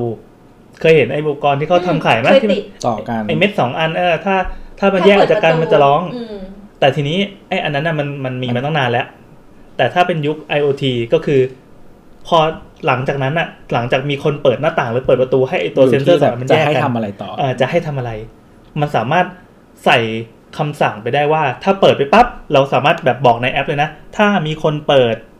หลังสี่ทุ่ม อืมเป็นการบุกรุก เ เอ่อ ให้ ถือว่า เตือนที่มือถือ ใช่จะให้เตือนหรือว่าจะให้ ให้กล้องวิดีโอเริ่มบันทึกภาพห ใช่ รืออะไรเงี้ย ปกติกล้องวิดีโอมันจะไม่ได้เซฟตลอดเวลามันก็ ใช่ แม่งเปลืองใช่ปะ ไม่แต่มันมีกล้องวิดีโอที่บอกว่า ถ้ามีการเคลื่อนไหวถึงจะเซฟภาพ อ่าใช่ใช่ ใช่มี ใช่ เหมือนกัน อันนี้นก็เป็นเซนเซอร์เหมือนกันเป็นแบบ human motion detect อะไรก็แล้วแต่เขาจะใช้คำในการตลาดเอ่อไอตัวเนี้ยเซนเซอร์ที่มันแยกเนี่ยมันได้ขนาดที่ว่าพอแยกปั๊บไฟทั้งบ้านติด แล้วก็เปิดเพลงปานามาทันทีอะไรเงี้ย แล้วแต่ตั้งเหมือนเป็นอินสตรักชั่นของมันว่าแบบ อ่อ่อ่า ถ้าเกิดเหตุการณ์นี้ให้วิ่งไปหาอุปกรณ์ 1 2 3 4 เออ 5 แต่ละตัวทำอะไรบ้าง ไออุปกรณ์ทุกตัวมันก็จะทำงานแบบสามัคคีกัน บางทีทำบ้านทั้งบ้านให้เป็นบ้านผีสิงสำหรับโจรเลยก็ได้ เข้ามาปั๊บแล้วแบบจะเหวอไปเลย แล้วก็ไม่กลับมาอีกแล้วไม่ก็กลับมาดูอีกทีว่าเฮ้ยทำได้ไงวะอย่างเงี้ยกระทั่งทำให้มันหวอหวอหวอหวอหรือไม่ก็กระทั่งโทรไปแจ้งตำรวจเลยได้ก็มี เออ เอารูปโจรโพสเฟซบุ๊ก เออใช่โพสต์ใช่ใช่ใช่ทำได้จริงเออเออพอนึกดูแล้วก็น่าทำว่ะเอ้ยทำได้จริงทำได้จริง เออ พอพอนึกดูแล้วคือมันจะมีเว็บเว็บหนึ่งไว้ยชื่อ if this then that That i f t t t i f t t t มันจะเป็นเว็บที่ที่เอ่อรวบรวมไอ้พวกสิ่งเหล่าเนี้ยที่ถ้าไออุปกรณ์อย่างนี้หรือเว็บอย่างนี้หรือว่าแอปอย่างนี้ หรือว่าเกิดข้อมูลอย่างนี้ขึ้น เช่น เราทวีตว่าอะไรสักอย่างหนึ่ง แล้วจะให้โยนไปที่อีกแพลตฟอร์มหนึ่งซึ่งไม่เกี่ยวกันเลย ให้มันทำอะไร อย่างเช่นไอตัวกล้องอย่างที่ว่าเมื่อกี้ ถ้ากล้องยี่ห้อนี้ที่มันมีซัพพอร์ตในเว็บนี้นะ กล้องยี่ห้อนี้ มันไปจับภาพโจรได้ ให้โพสต์ Facebook ซึ่งเราก็ลองล็อกอินไว้ที่อุปกรณ์สักอุปกรณ์หนึ่งอยู่แล้ว ให้โพสต์ Facebook ในนามของเราทันที หรือไม่ก็ไปโพสต์ Facebook ในกลุ่มของของหมู่บ้านจัดสรรอะไรเงี้ย ซึ่งให้แม่งทำได้เลย ตั้งให้เปิดไฟทั้งบ้านเลย ถ้าเจออา คนเคลื่อนไหวนอกเวลาที่เราตั้งไว้หรืออะไรเงี้ยก็แล้วแต่ อ่าใช่ใช่แล้วก็จะมีเซ็นเซอร์อีกเยอะแยะมากมาย เออจริงๆ มันไลฟ์ได้ด้วยนะ เสร็จปั๊บเว้ยโพสเฟซบุ๊กแล้วก็ไลฟ์ได้เลย จริงๆเซนเซอร์มันมันก็มีแบบพวกเซนเซอร์การเคลื่อนไหวถ้ามีคนเดินผ่าน อ่าอ่าอ่า แล้วแบบอาจจะให้ไฟติดหรือว่า หรือบางคนเขาใช้แอปพลายแบบว่าตอนกลางคืน สมมุติว่ามีคนเคลื่อนไหวผ่านตรงนี้ปุ๊บ อืม ก็ให้ไฟติดเพราะว่าเหมือนแบบเผื่อเราจะไปเข้าห้องน้ำ เออ หรืออะไรอย่างนี้ก็ ที่บ้าน ได้ เพิ่งซื้อมามันเป็นแบบ แบบแบบเซ็นเซอร์ซื้อมาวันที่สิบเอ็ดเดือนสิบเอ็ดอ่ะ เห็นมันลดราคาถูกดี เดินผ่านปั๊บไฟสว่างปุ๊บอย่างเงี้ยแล้วเด็กก็จะชอบไปเล่นกันจนแบตหมดอ่ะ สนุก ไม่ ดี แต่ว่าคอนโดน้ำตรงไอทางเดินอะเป็นแบบนั้น แต่อันนี้คือคือแบบที่ไม่ได้ต่อเน็ตไม่ได้อะไรเลย มันทำงานด้วยตัวมั ด้ น วย เอง มันเอง อืม แต่ว่าอันนี้ก็ไปต่อกับอย่างอื่นก็ได้แบบ ให้คือถ้าไฟเราต่อเน็ตไว้แล้วก็ไอเซนเซอร์นี้สั่งไฟ อ่า หรือว่าสั่งอย่างอื่นก็ได้หรือว่าสมมติว่าแบบเราบอกว่าเอ่อตอนเช้าถ้าเดินช่วงเช้าแล้วแบบให้เปิดเครื่องชงกาแฟอะไรเงี้ยเดินตอนกลางคืน อ่า ให้เปิดไฟ อ่าอ่า อะไรเงี้ย เฮ้ยอยากทำอยากให้มี หรือไม่ก็ แบบนั้นเลย หรือไม่ก็รั้วรั้วบ้าน อืม ถ้าเราขับรถมาปั๊บ แล้วมันเช็ค GPS เออ ของมือถือเรา ใช่ใช่ ใกล้บ้านแล้วเว้ยหรือว่าเปิดไหนอยฟื้บอย่างนี้เอง เขาเรียก geo fencing เออ ก็คือเหมือนมันก็ดีเทคว่าถ้าเราเหมือนเซตเขตไว้อะถ้าขับเข้าในเขตเนี้ยปุ๊บไฟหน้าบ้านติดประตูรั้วเปิ แอร์ ด จะเปิด แอร์เปิดไว้ก่อนนู่นนี่นั่น ดนตรีขึ้นเน่งเน่งเน่งเน่งอยู่ในบ้าน เหลื นี่ อ อ ก็ ยู่คนเดียวได้นะพูด คือแบบเซตเป็นเพลย์ลิสต์ก็ได้ ดู แบบ เหงาเหงาๆนะ เพลย์ลิสต์แบบสมมติแบบ Welcome Home อะไรอย่างเงี้ยก็แบบเป็นเพลงนี้นี้นี้นี้เข้ามาถึงปุ๊บก็เปิด อืม เพลงนี้เลย นึกถึงตอนเลี้ยงหมา เราเลี้ยงหมาแล้วเราซื้อเครื่องให้อาหารอัตโนมัตินะ แต่ว่าอันนั้นมันแบบเหมือนบิดแมนนวลนิดนึงก็คือบิดรักมันก็จะกิ๊กกิ๊กกิ๊กมันไม่รับไม่รับ อ่าอ่าอ่า พอถึงเวลาปุ๊บมันก็โพรกออกมาอย่างเงี้ยพอคิด โพะ ว่า ถึงเวลาโพะนี่คือยังไง คือแบบประมาณว่ามันจะกิ๊กกิ๊กกิ๊กกิ๊กแล้วพอพอครบเวลาถึง เหมือนหมุนเวลา อ๋อ ไว้ ไอตัวนี้มันเหมือนไอจับจับเวลา ไทม์เมอร์ อ่าอ่า จับเวลาต้มไข่ เออต้ม ใช่ ไข่ต้ ใช่ มไข่ พอพอถึงตัวเวลาที่เราหมุนทิ้งไว้อะมันจะเหมือนแบบปลดล็อกตัวที่อาหารนั้น เออเออปล่อยลงมาหนึ่งเฮือก อืม แล้วถ้าแบบหมาแมวมันกินไม่ทันเงี้ยทำไง มันก็จะทะลักออกมา เรื่อย จริงๆมันมีอีกรุ่นหนึ่งนะที่ที่เหมือนคว่ำไว้อะคว่ำเหมือนเหมือนเราเอาขวดน้ำคว่ำไว้อย่างเงี้ย พอจ แล้วถ้าหมามันกิน จะไหล ใช่ใช่ใช่ อันนั้นเหมือนที่ให้อาหารไก่อะ เออเออใช่ใช่ใช่ แต่แบบไม่ได้เพราะว่าหมาบ้านเราอะจะกิ นไปเรื่อยๆไม่มีวันหยุด ๆ ใช่ มันใช้ไม่ได้กับหมาตะ อ๋อเหร กะ อเออเออ แล้วแบบบางทีเราคอนโทรลปริมาณอาหารหมาด้วยอะไร เออเอาอีกเรื่องหนึ่งอีกเรื่องหนึ่งประตูเมื่อกี้ถึงรั้วแล้วใช่ป่ะประตูก็คือประตูเนี่ยสามารถติดไอ้กรอนเขาเรียกว่าอะไรนะกรอนอัจฉริยะเหรอ สมาร์ทล็อก เออสมาร์ทล็อกสมาร์ท ล็อก มัน สมาร์ททีวี สมาร์ทรีโมท สมาร์ทแอร์ สมาร์ทล็อก อะไรก็ได้ที่ใช้คาว่าสมาร์ทแปะลงไป เออมัมัน นคือ แปะ ชื่อทางการ smart หมด ค้า อะ จริงๆมันรู้ได้ว่าเนี่ยใครมาได้เคยเห็นใช่ป่ะไอ้ที่มันเป็นสีดำๆที่แบบดูเป็นเงาวาวเงาวาวแล้วมีปุ่มตัวเลขให้กดอ่ะ อ่า อืม เออ แปะลงไปแทนอีลูกปิดประตูเดิม เราสามารถรู้ว่าใครมา หรือว่าจะสั่งให้แบบดูหน้า แล้วก็ดูสัญญาณจากอุปกรณ์ที่เราพกมาติดตัวอย่างที่ ส บ ม อ ม ก ติ เรื่อ ว่าง มี ไอ้ กล้องอยู่เราดูในมือถือก็ได้ อ่าใช่ใช่สมมติว่าเราอยู่บ้านหรือไม่อยู่บ้านก็แล้วแต่มีแขกมานึกภาพมันมีแขกมาปุ๊บมันจะเตือนตั้งแต่ตอนนั้นเลยว่าเอ้ยตอนนี้มีแขกมา มีหน้าหน้าตาเหมือนคนมา แล้วก็จะกดดูไหมโนติขึ้นเด้งในมือถือในขณะที่เรากำลังโซเชียลอยู่ในห้องน้ำอะไรเงี้ย ก็กดดูแล้วก็เออนี่หน้าคน แล้วทีนี้หน้าคนเราจะอนุญาตให้เข้าหรือไม่เข้าเราก็สั่ง กด นั้นเลย ก เล ด ย ล็อกให้เขาได้ หรือเราสามารถให้รหัสล่วงหน้าไว้ได้เลย ในแอปเนี่ย แล้วก็บอกว่าอ่ะถ้าใครถือรหัสแบบกดพาสเวิร์ดตามนี้ เราสามารถไปเซตได้ตรงนั้นนะเขาสามารถเข้าได้ ให้รหัสชั่วคราวนึกภาพว่าเราเป็นบ้านเช่า Airbnb เออบอกว่าอ่ะพาสเวิร์ดในการเข้าบ้านของคุณคืออันนี้ ก็ เป็น คือเจ้าของบ้านก็ไม่จำเป็นจะต้องมาคุยแล้ว ใช่ใช่เอส ไม่ ไ เราไม่ต้องให้กุญแจไม่ แต่ ต้อ อั ง น คื นี้ นกุ จะ ญแจ expire ภายใน 24 ชั่วโมงนะ คุณก็ อืม เช่าได้ 1 วัน อะไรอย่างเงี้ยเป็นต้น ถ้ามึงอยู่เกิน 24 ชั่วโมงก็จะถูกขัง ล็อก อยู่ใน ไง บ้าน ใช่ เฮ้ยอาจจะเปิดเข้ามาจากข้างในได้อะไรไง แต่เข้ามาไม่ได้แล้ว ถ้ามันลืมอะไรไว้ก็ตาย ก็จะมีกุญแจแบบบลูทูธด้วยไงหมายถึงว่าแบบเปิดบลูทูธที่โทรศัพท์แล้วก็พอมาใกล้ๆประตูมันก็ปลดล็อกเอง เออ ไม่ต้อง อ่าอ่า ไม่ต้องกดรหัสหรืออะไรอย่างเงี้ยก็แล้วแต่ อืม แล้วมันก็สามารถแบบแชร์คีย์แบบตะเกียบเหมือนสมมุติว่า คือที่เมืองนอกอ่ะไอ้มันมันจะมี use case ของเมืองนอก แต่ว่าเมืองไทยอาจจะไม่ค่อยเจออย่างเช่นแบบว่า คนพาหมาไปเดินเล่น อือฮึ ก็คือเหมือนแบบเราตั้งเวลาไว้ว่าแบบสมมติเราให้หมาไปพาหมาไปเดินเล่นทุกวันเสาร์สิบโมงก็คืออเขาอาจจะใช้ช่วงคีย์คีย์คีย์ของเขาอ่ะได้แค่วันเสาร์เวลานี้เท่านั้น อะไรเงี้ยตั้งไว้ได้เอ อื ออ ม เอออย่างเงี้ยหรือว่าแบบหรือว่าเป็นญาติเราหรืออะไรเงี้ยที่เราให้คีย์ไว้หรือว่าแบบแค่ให้เขาเข้าได้แค่บางวันเท่านั้น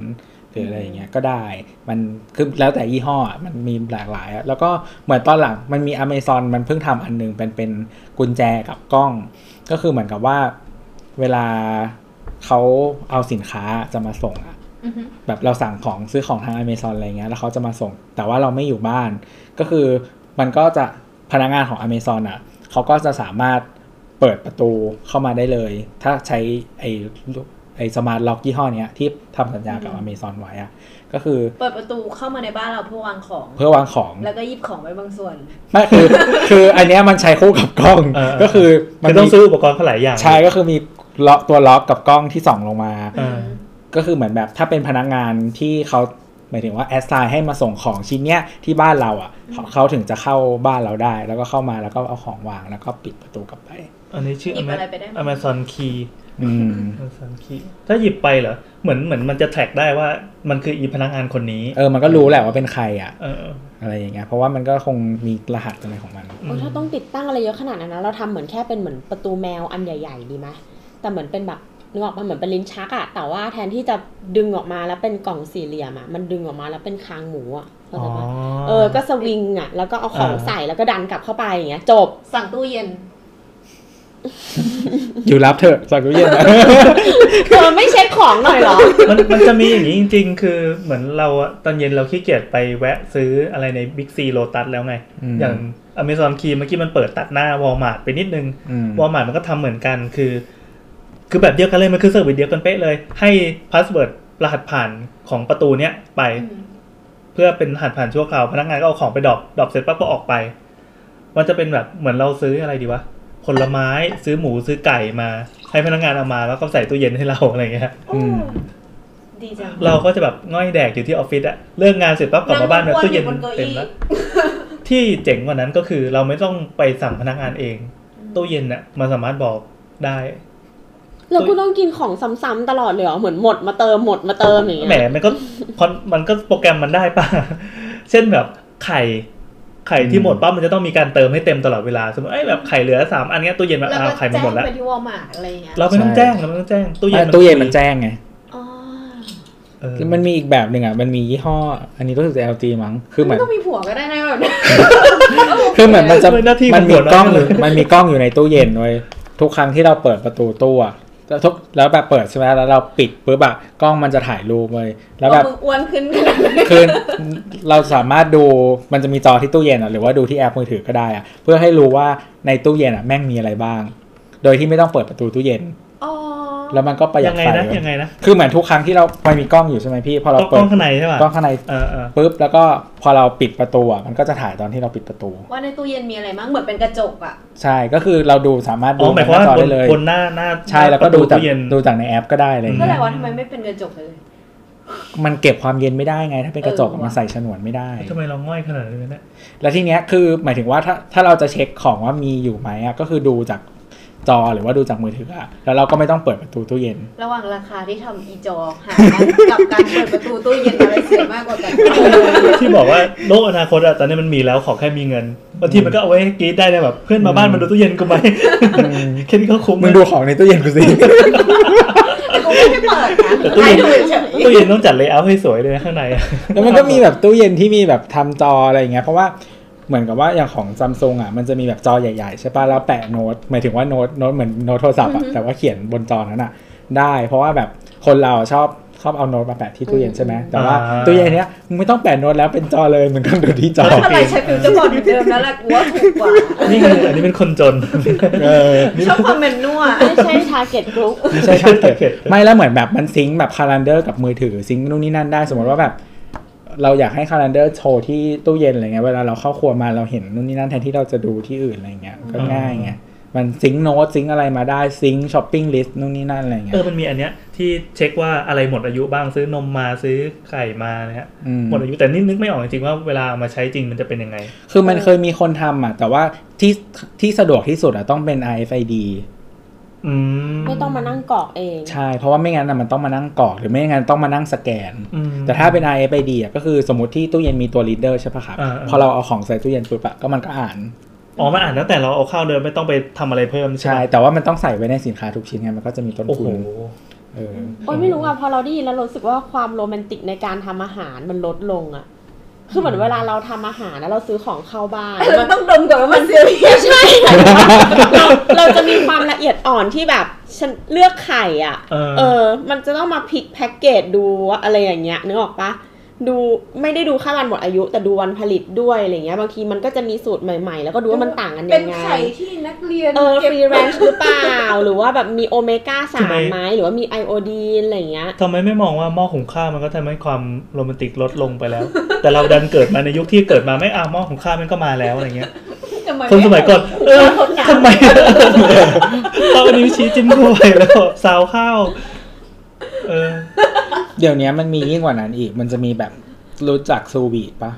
อะไรนะ เดี๋ยวเราขอแทรกเรื่องหนึ่งได้ปะลูกเคยได้ยินวิธีแบบเหมือนเล่นคูณใสโดยการหุงข้าวปะ ไม่เคย ที่เขาบอกว่ามันชื่ออะไรหงร่อนสักอย่างเนื้อะ หงร่อน ลองไป Google ดู เออ เหมือนแบบ เหมือนเขาบอกว่าหุงข้าวอ่ะ แล้วมันก็จะมีช่วงที่ข้าวอ่ะมันคายไอ้น้ำออกมาเยอะๆใช่ปะ เออเออเออ ให้ผู้หญิงอ่ะ ใส่เป็นอะไรวะเขาเรียกว่าอะไรวะ อะไรอะ ผ้าหนึ่งชิ้นยาวๆ แล้วเอา จง มา อก เอามา เออเอออย่างเงี้ย แล้วก็ขึ้นไปค่อมบนหม้ออะ เออ แล้วให้ไอ้น้ำอ่ะ มันไม่แก้ผ้าเลยจะได้อบไอ้น้ำไปด้วย ไม่ก็พอสมมติว่าเขาเรียกว่าอะไรคือ โห เอาเอาผ้า หงร่อนมังกรล เข้าใจ ปะวะ เหมือนเหมือนใส่ผ้าถุง เออ เออเออ ใส่ผ้าถุงอ่ะ แล้ว เออ เราก็พอเราค่อมขึ้น อ๋อ มา ำให้ เข้า เป็น ใจ วง ละ กลุ่มเลยใช่ไหม ให้ให้ไอ้น้ำมันขึ้นมาที่ตัวเรา น้ำมันขึ้นมา แล้วพอมันเกาะอ่ะ เราแล้วมันเป็นหยดอ่ะ มันก็จะ ไหล หยด ลง กลับไป ไป ในหม้อ โอ้โห ใช่ โอ้โห เออก็คือ เป็นน้ำที่เกิดจากการควบ ส แน่น กัดส เฮ้ย กัด มีภาพประ น้ำ กอบด้วย สกัดน้ำปิ่มเออ เฮ้ย แล้วก็ ก็ดีเลย เอาข้าวเนี้ยไปให้ผู้ชายกินแล้ว มันจะ ผู้ หลง ชาย เนี่ จะ ยเหรอ รักเราเออ มันสกปรกอะ เนี่ยไงความโรแมนติกของการหุงข้าวเองทำไมกูรู้อะไรพวกนี้วะ ชอบน้ำปิ่ม กูรู้ทำไม ชอบน้ำปิ่มหอมนี่ก็ข้าวหอม เรา มะลิ คือตั้งแต่รู้เรื่องเนี้ย บางทีอะเวลาเราอ่านกระทู้หรือว่าอะไรเงี้ย เราเรา อ่านอะไรแบบนี้วะ ไม่ใช่ หมายถึงว่า เวลาเขาแบบบอกว่าไปกินข้าวฟู้ดคอร์ทแล้วเจอฮามอย อะเราจะรู้สึกว่าแบบ มันเกิดอะไรขึ้นในครัวหนอ หงร่อนหรือเปล่า มีการเชื่อมโยงขึ้นมา ถือว่าไปกินร้านนั้นบ่อย ไม่ ๆ แต่ เลย ว่าในแบบไอ้ร้านร้านอาหารมันจะใช้หม้อใหญ่อย่างนี้ อีนี่จะต้องแบบไปแหกขางบนหม้อใหญ่ สควอต สควอตก่อนกินข้าว เดี๋ยวนั้นแล้วมันไม่ร้อนไม่ลวกเหรอ มันคือไอ้น้ำนะเว้ย ไม่เคยท คือตอนแรกที่บอกว่าหม้อหุงข้าวแล้วก็พูดคำว่าหงร่อนนี่คือนึกภาพไม่ออกอะไม่สามารถเชื่อมโยงได้ ไม่ถึงว่าเอาไก่ไป วิ่งแบบนี้ เออ ตอนตอนนี้คือเชื่อมได้แล้ว แต่ เอา มันก็ยืนเหมือน ผม ถ้าถ้าเวลายืนมันต้องแบบถลกขึ้นมาขนาดแล้วมันจะเหมือนปีกอ่ะ โอ้ตายค่ะโอ้กลับมาเรื่องเทคโนโลยีนะครับ แล้วเมื่อกี้พูดถึงอะไรวะอ๋อ ไอ้คุกกิ้งอ่ะ มันรู้จักซูวีดปะซูวีดอ่ะ คือการคุกด้วยในเขาเรียกว่าอะไรวะสุญญากาศ แล้วก็แบบใช้อุณห อ๋อ แต่ว่าใช้ใช้ความร้อนน้อย อ่า ๆ คือแบบอย่างสมมติอยู่แช่เหมือนคุกสมมติสเต็กอย่างเงี้ย เราใส่ อืม ในสุญญากาศใช่ปะด้วยถุงสุญญากาศ แล้วก็อาจจะใส่ลงไปในน้ำที่อุณหภูมิอาจจะแค่ 60 องศาอะไรเงี้ย ไม่ได้เดือดอะไรเงี้ย แต่ว่าใช้เวลาหลายชั่วโมง คือการคลุกแบบเนี้ยมันจะทำให้เนื้อสุกเท่ากันทั้งชิ้น อืม คือเหมือนกับว่าสมมติถ้าข้าง ใน คือถ้าเราอยากทำสเต็กอะแต่ว่าเราอยากได้มีเดียมอะแต่เวลาเราทำจริงๆอะข้างนอกมันจะสุกแต่ข้างในมัน ข้างในก็ยังแดงๆอยู่ ใช่แต่อันเนี้ยคือสุกเท่ากันทั้งชิ้นเลย แต่เราอยากให้ข้างในแดง คือมันคือมันจะสุกเท่ากันทั้งชิ้นเพราะฉะนั้นแบบความนุ่มความอะไรเงี้ยมันก็จะดีกว่าอะไรเงี้ยเก็บมอยสเตอร์ไว้ได้เยอะกว่า อืม อะไรเงี้ยทีเนี้ยมันเป็นแบบคือมันเป็นสิ่งที่ทำยากอะ แต่มันนานนะมันใช้เวลานานมาก ใช่นานแล้วก็ยากด้วยมันเพราะมันต้องควบคุมอุณหภูมิให้คงที่ เพราะถ้า อ่า ไม่คงที่มันก็จะเสีย อืม ทีเนี้ยมันก็มีเครื่องมือเว้ยแบบที่แบบว่า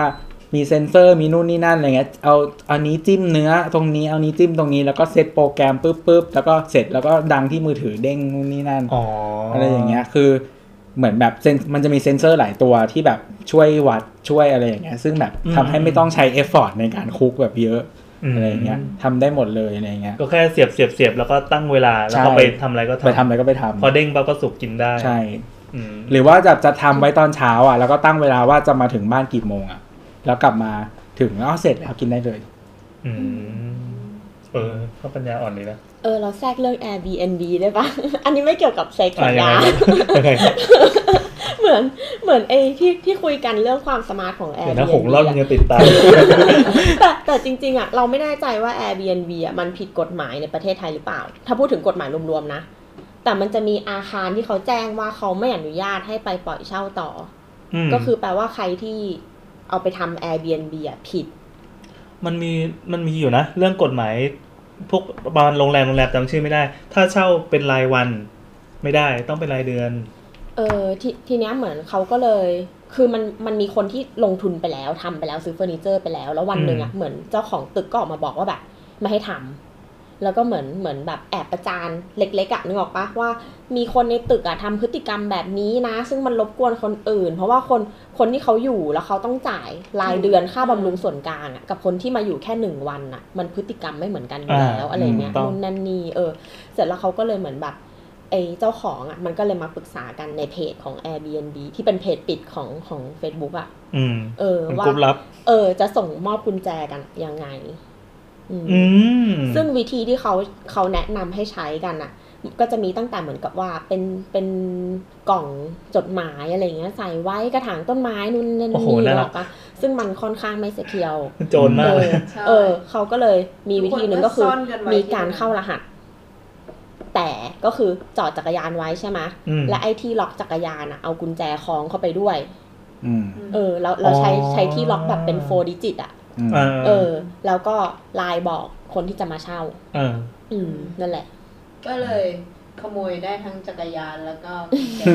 เออ แต่มันก็ไม่ใช่ความสมาร์ทที่แบบหมดใน 24 ชั่วโมงไง อืมอืม มันก็มีความแมนนวล เออแล้วก็มีมีคอมเมนต์ที่แบบมาปรึกษากันต่อด้วยนะว่า บางคนน่ะเอากุญแจไปแล้วก็เอาจักรยานไปใช้กลับมาทำล้อแฟบบ้างอะไรบ้างกิ่งพังอะไรเงี้ยแก้ยังไงคะหรืออะไรเงี้ยอืม ก็มันผิดไงตั้งแต่แรก เออ ถ้าอยู่คอนโดนี่เราเปลี่ยนเป็นไอ้นั่นได้ไหมไอ้เป็นแบบสมาร์ทล็อก แล้วแต่ ได้ปะ เจ้าครับ คือบางบางคอนโดอ่ะเขาจะบอกว่าห้ามเปลี่ยนทุกอย่างที่อยู่ด้านนอก ใช่ด้านนอก ตรงทางเดิน ถ้ามองเห็นจากทางเดิน ใช่เพราะว่า เคย เพื่อให้มันเหมือนกัน เคยได้ยินแบบบางคอนโดที่บอกว่า เขาทำระเบียงออกมาอย่างเงี้ย แล้วเขาก็แบบว่า มีคนเอาผ้าไปตากนี้ เรานินิติบุคคลเขาไปบอกว่าห้ามเอาผ้าไปตากต เอ รง อ นั้น ไม่ได้ อืมอืม เสียภาพ อันนี้ ลักษก็ณ์ แล้วแต่อะไรเงี้ย แต่ว่าถ้าคอนโดเก่าหน่อยส่วนใหญ่ก็คงทำได้แหละ แต่ว่าถ้าคอนโดใหม่ๆส่วนใหญ่เขาจะมีสัญญาอยู่แล้วว่าแบบห้าม อืมอืม คอนโดใหม่ๆ ไม่น่าจะเข้าได้ตั้งแต่ประตูแรกแล้วปะเพราะว่าไอ้ติดอะ ใช่ใช่แต่หมาย นั้นอะ แต่หมายถึงว่า ส่งต่อ ไอ้ ยังไง พี่แอนบอกว่าเปลี่ยนเปลี่ยนล็อกอะเป็น อืม เป็นสมาร์ทได้ไหมเอออะไรอย่างเงี้ย ก็ส่วนใหญ่อะถ้าถ้าเป็นแอปพลิเคชันที่แบบคนอื่นเห็นนะมันก็จะห้ามเปลี่ยน อื แต่ถ้าดูซีรีส์เกาหลีอ่ะจะเห็นว่าบ้านพวกมันอ่ะเป็นสมาร์ทล็อกหมดเลยนะ เออใช่ที่เกาหลี เออ ฮิตมากซัมซุงอะไรเงี้ย เอออ อืม แต่ว่าแต่ว่ามันจะมีแบบ after market บางยี่ห้อแบบออกัสอย่างเงี้ยก็คือเราไม่ต้องเปลี่ยนข้างนอกใช่ป่ะเปลี่ยนเราแค่เปลี่ยนตัวตัวล็อกข้างในอะในประตูด้านในของประตู แต่แต่ว่าเราสามารถติดได้ผ่านตัวบานประตู ไม่มาใช้บลูทูธ อ๋อ อ๋อเออว่ะ ก็คือหมายถึงว่าเราเปิดบลูทูธที่โทรศัพท์ไว้อะเรามีคีย์อยู่ใช่ป่ะเราก็เดินไปถึงหน้าประตูปุ๊บเราก็เปิดประตูเข้าไปเลย อืม โอ้ยคนพวกนี้ไม่เคยดูเอ็กมาชิน่ากันเหรอ คืออะไรเหรอ หนังหนัง หนัง หนัง หนัง เอ้ยอยากดู นั่นแหละก็คือมันจะมีแบบหลายแบบก็คือแบบที่ต้องเปลี่ยนทั้งอั เรา น ดูมาเชนเต้นะไม่รู้จักกันสิ คือแบบ ของซัมซุงอ่ะ ของเกาหลีฝั่งเกาหลีส่วนใหญ่จะเปลี่ยนทั้งอันใช่ปะ่ะ แต่ของอเมริกาส่วนใหญ่มันจะชอบทำเป็น after market ก็คือเปลี่ยนแค่ตัวล็อกข้างใน แบบแต่ว่าไอ้ลูกบิดข้างนอกอ่ะ ไม่เปลี่ยน อืมอืมอืม อืม ก็ไม่ละเมิดกฎ ใช่ เพราะว่ามันก็หน้าตาเหมือนเดิม แล้วถ้าไฟดงไฟดับหรือว่ามือถือ ส่วนใหญ่ ตก เขาจะใช้ ก่อนกแบตลัาน ไอ้ยส่วนใหญ่เขาจะใช้แบตเตอรี่อยู่ข้างในในตัวล็อกอ่ะ ส่วนใหญ่จะเป็นคือมันไม่ได้ต่อไฟมันจะใส่ถ่าน อืมถ่านหมดนี่ชิบหายกว่าอีก ไม่คือเหมือนกับว่า เพื่อนเรา ผ่านหมดปีนเข้ามาแบบกูต้องปีนรั้วบ้านตัวเองเป็นครั้งแรกแล้วก็แบบถ่ายไลฟ์ตัวเอง แต่คือจริงๆอ่ะปกติมันจะเตือนก่อน ซึ่ง อืม เราอ่ะก็ควรจะใส่ใจว่าแบบ อืมอืมอืม แบตมันจะหมดแล้วนะเรามาเปลี่ยนเถอะ แล้วก็แบบ ก็ คือจะซื้อถ่านเก็บไว้ที่บ้าน ต้อซะงเอา หน่อย เออเออเออ ก็ผิวโฮมันอะ เอออะไรอย่างเงี้ยส่วนถ้าแบตมือถือหมดอ่ะอันนี้จะสวย แต่คือจริงๆ ส่วนใหญ่พวกเนี้ยมันจะมีแบ็กอัพคีย์อ่ะ อืม คือเหมือนกับว่าเราอ่ะควรจะพกกุญแจไว้ แต่เพื่อความสะดวก ไม่ต้องมาใช้ เราไม่ต้ใช้มือถือก็องใช้ได้ เอออะไรอย่างเงี้ยประมาณนั้นหรื ก็ อ เหมือ ว่าน รีโมทรถที่ข้างในซันซ่อนกุญแจไว้อันหนึ่ง อืมมันใช่มันจะมียี่ห้อที่ซ่อนกุญแจไว้ในรีโมทกดก็ได้ อ่ะกลับมากลับ มา นี่ทำตัวเป็นโบส ครับคิดถึงโบสแล้วห้องน้ำห้องน้ำห้องน้ำจะมีอะไร ตอนที่เราพูดเรื่องเรื่องไปสักพักเราเนี่ยไปเบาแอร์เรากำลังนึกถึงเลย ว่าเราเป็นคนมีปัญหาแบบว่า เป็นคนไม่ชอบอาบน้ำเย็น อืม เออเราก็บอกว่า เป็นคนไม่ชอบอาบน้ำเลยดีกว่า ไม่ชอบอาบน้ำ วันนี้เราอาบเว้ย เป็น achievement เลยอ่ะวันนี้เราอ่ะ คือแล้วทีเนี้ยมันเคยไปอ่านเรื่องของอ่างน้ำที่มันแบบว่า ดูอุณหภูมิดูแลอุณหภูมิให้เราอะแบบประมาณว่า โอเค เราสามารถตั้งอุณหภูมิแล้วเราพอเข้ามาในบ้านปุ๊บมันก็เติมาน้ำ อ่า อุ่น อ่า อุณหภูมิให้เราระดับนี้เลยอะ เห็นไหมว่าหลักการมันก็อย่างที่พูดไปเมื่อกี้ ถ้าเราสามารถโปรแกรมได้ว่า การที่เรามาถึงบ้านปั๊บอุปกรณ์บ้านจงปฏิบัติกูเดี๋ยวนี้ อืม น้ำจงเติมแสงสีเสียงกลิ่น อืม ต้องเตรียมให้พร้อม เช็คน้ำล้น มีเซ็นเซอร์เจอเช็คเลยนะว่าเอ้ยน้ำล้นหรือเปล่าอะไรเงี้ย ส่วนใหญ่พวกนี้เขาจะใช้คำว่าซีนเราเรียกว่าเป็นซีนหมายถึงว่าแบบ ซีนที่ตื่นนอนใช่ป่ะ มันเซตเป็นคอมแมนด์เป็นชุดไว้อะว่าแบบ ถึงเวลาหกโมงปุ๊บ ให้เปิดม่าน อืม ปุ๊บปุ๊บ อ๋อ เปิดเพลงนี้ขึ้นมา เปิดเสียงบทสวดน่าจะมียงทิ้งเทงเงง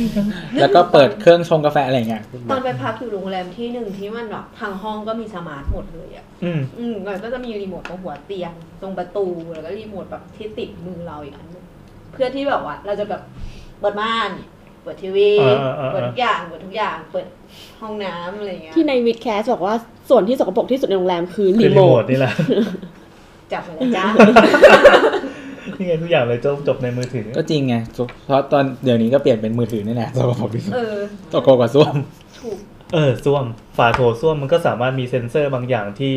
อ๋อเดิ แล้ น ว ผ่านแล้วเปิด ใช่ ขึ้นมา แมบตอนนั้นตกใจมากเลยเพิ่งเคยเห็นแบบอันแรกที่บุญถาวรมันเป็นส้วมสีดำก็เดินเข้าไปเอ๊ะทำไมมันตั้งอันเดียวโดดเด่นพอเดินไปปั๊บแงมขี้เสร็จก็กระืบเท่านั้นยังไม่พอมันยังมีเซ็นเซอร์บางอย่างที่ใช้เก็บข้อมูล ขี้ของเราอะนะ ไม่รู้ว่าเก็บขี้หรือเปล่าวะแต่คือเก็บข้อมูลการใช้ห้องน้ำมาเพื่อวิเคราะห์สุขภาพเราอะมันเอา ขี้บ่อยไหมเนี่ย เออเอาปริมาณความบ่อยในการขี้ของเราไปเก็บในเซิร์ฟเวอร์มัน แล้วก็ไปใช้การคำนวณด้วยอัลกอริทึมบางอย่าง บอกว่าตัวเนี้ยคุณเป็นโรคอะไร เออ เป็นแบบข้อมูลสุขภาพได้ มัน เฉย เป็นโรควิตกกังวลค่ะ ตั้งแต่มึงซื้อกูมาแล้วแหละ เราย้ำคิดย้ำทำมึงเปิดกูกูบ่อยมาก มึงฉี่บ่อยเกิน นอกนั้นมีอะไรอีกวะเครื่องซักผ้าคุยกับทีวี บอกว่าคุณซักผ้าเสร็จแล้ว ดูทีวีอยู่แม่บ้านแม่บ้านเฮ้ยหยุดละครหยุดก่อนไปตากอะไรเงี้ยก็ทำได้ ไอ้เครื่องซักผ้าอบผ้ามันจะมีแบบที่เคยเห็นอะของซัมซุงเนี่ยนะมั้ง อืมอืม กับ LG มันจะมีเหมือนว่าโหลดโปรแกรมซักผ้ามาเพิ่มได้ แบบว่าเหมือนแบบมีโปรแกรมซักแบบแบบนี้ อ๋อ แบบนี้ มันเหมื แบบอนเป็น นี้ แอปแอป เออคล้ายๆแอปอะ อะไรเงี้ยแล้วมันก็ก็ อืม สักซักเสร็จแล้วก็เตือน อันนี้ก็พอธรรมดา ก็แสดงว่าเราเป็นยูเซอร์ใช่ป่ะเราสามารถอัปโหลดการการซักในสไตล์ของเราไปให้ ใช่ ประชาชนทั่วโลกได้ อะไรอย่างนั้น เฮ้ยเจ๋งว่ะ เออ ซักแบบกูไม่สะอาด แกงพ่อบ้าน แกงพ่อบ้า เอน อแกล้งเมียแกล้งเมีย สูต มันไม่รู้หรอกมันใช้ไม่เป็นหลักส่งไป เออแล้วแบบเหมือนก็ เออว่ะน่าโหลด แล้ว เนาะ ก็มีแต่ ยัง ส่วน โหล ให ด ญ่ ติ๊กเกอร์ไล ส่วนใหญ่ น์ ไอ้พวกซักผ้ามันก็เหมือนแค่ทำได้แค่แบบตั้งเตือนตั้งเวลาตั้งหน่วงเวลานู่นนี่นั่นอะไรเงี้ยแต่ว่าพอมันต่อเน็ตอะแล้วมันใช้กับมือถือมันอาจจะคือเราว่าอินเทอร์เฟซมันอาจจะง่ายขึ้นกับกว่าการใช้หมุนหมุนๆ อ่า ที่ อ่า ที่เครื่องอะไรเงี้ย อือฮึ คือก็อาจจะแล้วแต่คนถนัด เพราะทุกอย่างมันถูกเปลี่ยนมาเป็นเป็นซอฟต์แวร์ ใช่แต่ก็อีกอย่างหนึงคือการเตือนอะมันก็จะดีสมมติถ้าเราอยู่บ้านใหญ่ๆอย่างเงี้ยแล้วแบบซักผ้าเสร็จแล้วอะแทนที่มันจะแบบเสียงดัง อีเครื่องเสียงดังอะอีเครื่องทีไอเครื่องซักผ้ามัน เอ เสี อย ง เอ ดั อง มันชอบร้อง เออให้มาดังที่มือถือแทน แล้วมันก็ง่ายกว่าแล้วมันก็อยู่ใกล้เรามากกว่าอะไรเงี้ยก็ไปหาง่ายขึ้นอะไรเงี้ย จริงๆ คอนเซปต์ของของ Apple Watch อะมันดีนะ มันดีตรงที่ว่ามันคิดว่าเอ่อลำพังอะ notification ในในโทรศัพท์อะมันยังไม่พอ อืม มันต้องกระตุ้นเราให้ให้รู้ตัวมากกว่านั้นคำตอบมันคือออกมาเป็นนาฬิกา โอเค เราไม่ต้องให้เครดิต Apple อย่างเดียวเราก็เจ้าอื่นที่มันทำสมาร์ทวอทนี่ด้วย อืม คือ ถ้าใครที่เคยใช้ก็จะเห็นว่ามันไอการสั่นเตือนของมันมีประโยชน์มาก พอเราสามารถแบบหันไปเหลือบปั๊บแล้วก็เออทำสิ่งที่อยากทำต่อไป คือถ้าเราเป็นสิ่งที่เราสนใจแล้วก็หยิบมือถือขึ้นมาทำต่อ ถ้าไม่สนใจแล้วทิ้ง ตอนเนี้ยเราใช้โทรศัพท์เก็บปริมาณข้อมูลไอ้แบบว่าออกกำลังกายอะแต่มันก็มีบางครั้ง มัน ที่ นี่อ เรา อกกำลังกายแล้วเหรอ เฮ้ยเราออกกำลังกายแล้วเรา เหรอ แต่ว่าไม่ไม่ได้พกโทรศัพท์ติดตัวไงดังนั้นมันจะไม่บันทึกช่วง ใช่ เวลา ใช่ ที่เราแบบไม่ไหว แล้วบางทีเหมือน แล้วเราจะรู้สึกโง่ไปเลยครับทำไมคุณ เรารู้สึกเนี่ยโกรธอะคือกูออกแล้ว เหมือน ว้ย เหมือนเราเก็บเหมือนเราพยายามเก็บข้อมูลอยู่ไง แล้วพอแบบ เออ ช่วงที่เราไปออกแล้วเราไม่ได้เก็บกับมันแบ เอบ อเหมือนการ ห แข่ง ห กั งิ น ด ผิด ไง พลาดอ่ะ เออ เออไม่แต่ว่าคือโทรศัพท์อ่ะมันก็มีข้อจำกัดหมายถึงว่าเพราะบางที position ในการที่เราใส่โทรศัพท์ไว้ในร่างกายอ่ะ อืม มันไม่ไม่เหมาะสมกับการแท็กแบบใส่กระเป๋ากางเกงอะไรเงี้ายใช่ใช่ใช่ บางทีแบบเอาไปวิ่งแล้วมันก็โทรศัพท์มันก็เขย่าหรืออะไรอย่างเงี้ย เออ แบ ใช่ บ เดินก้าวเดียวมันบอกสองก้าว เอออะไรอย่างเงี้ย ม เออแล้วเราบอกว่าไอ้ที่พี่แอนบอกว่านาฬิกาเงี้ยคือเราเราใช้นาฬิกาอยู่ใช่ไหมแล้วมันก็เหมือน พอใช้ไปเรื่อยๆอ่ะคือตอนแรกที่ที่ได้มาเราก็รู้สึกว่าจริงๆไม่ไม่มีประโยชน์อะแบบไม่มีก็ได้อ่ะ ม แต่ว่าพอใช้ไปนานๆก็รู้สึกว่ามันจริงๆมีมันเขาเรียกว่าอะไรอะทำให้ชีวิตสะดวกขึ้นเยอะพอสมควรอย่างเงี้ยเพราะมันก็คือมันจะเห็นโนติทุกอย่างที่อยู่ที่มือถือใช่ไหม อันนี้ แต่ ก็ ว่า สมาร์ทสมาร์ทวอท แต่ว่าเขาเรียกว่าอะไรอ่ะไม่ไม่ต้องหยิบมือถือขึ้นมา หรือบางทีเราเราเอามือถือวางวางไว้แบบวางไว้บนโต๊ะอะไรเงี้ยเราก็ดูแค่ข้อมือถ้าเป็นอะไรที่เราอยากจะสนสนใจแบบเตือนแล้วที่เราอยากจะต้องตอบเลยอะไรเงี้ยก็ตอบจากนาฬิกาหรือหยิบมือถือขึ้นมาตอบก็ได้ แต่ว่าอันไหนที่เราไม่สนใจเราก็ไม่ต้องเสียเวลาหยิบมือถือขึ้นมา อืม ดูมัน พอเห็นความต่างไหมว่าทำไมการหยิบมือถือมันเป็นเรื่องใหญ่โตอะไรมากมายทำไมมันต่าง คือถ้าเป็นเรื่องเรื่องเรื่อง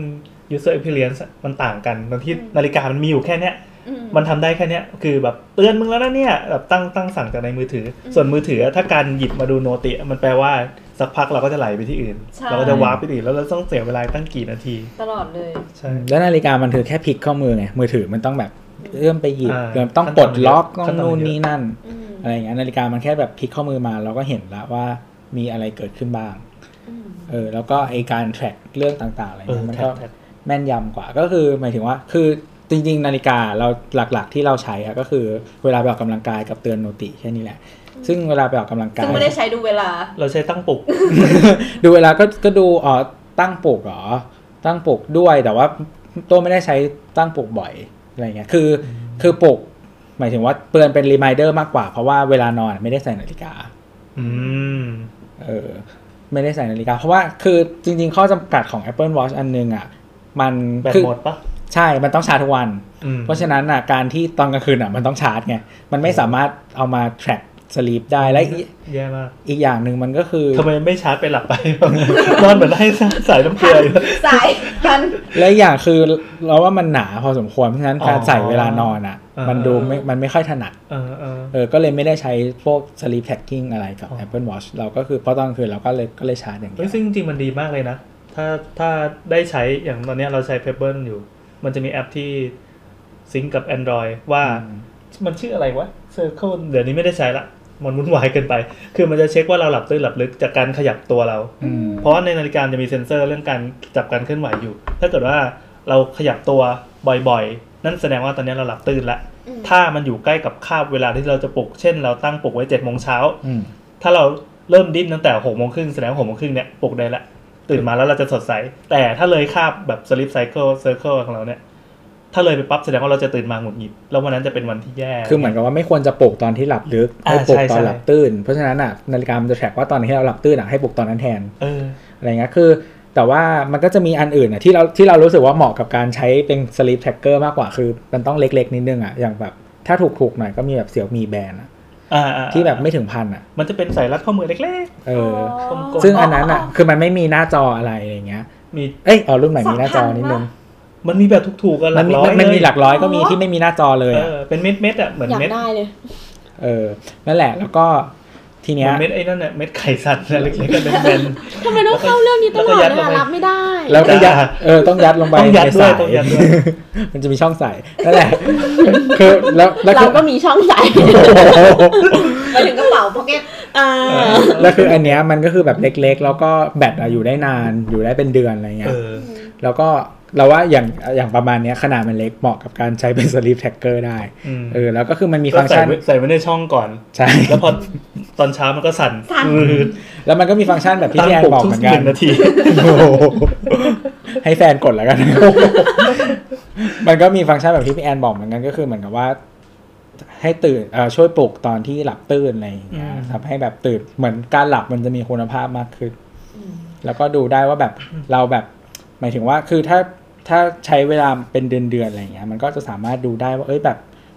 ปกติเราคุณภาพการหลับเป็นยังไง แต่ละวันเราหลับกี่ชั่วโมง ส่งกราฟ อะไรอย่เย มาด้วยไหม มันดูเป็นกราฟได้ ใช่ใช่คือความถนัดของคอมพิวเตอร์มันคือการสะสมข้อมูลเสร็จปั๊บมาประมวลมารายงาน อืม ให้เรา ซึ่งเราไม่จำเป็นต้องไปจำข้อมูลพวกนั้น เนี่ยอย่างไอโทรศัพท์ที่ซื้อมาเนี่ย มันก็จะมีแอปชื่อ Samsung Health อะไรใช่ไหม ใช่ใช่ เออนั่นแหละ ที่มันแท็กได้ทุกอย่างแท็กหัวใจแท็กอะไรเงี้ย ซึ่งกำลังโกรธกับมันอยู่ นี่แหละ เพราะว่ามันนะเขียนว่าน้ำมากินสามมื้อซึ่งน้ำมากินแบบบางวันกินไม่ถึง เหมือนเราต้องไปถวาย มัน ตัว มี ให้ ให้ กับ ตั้ง คุณ ออโต้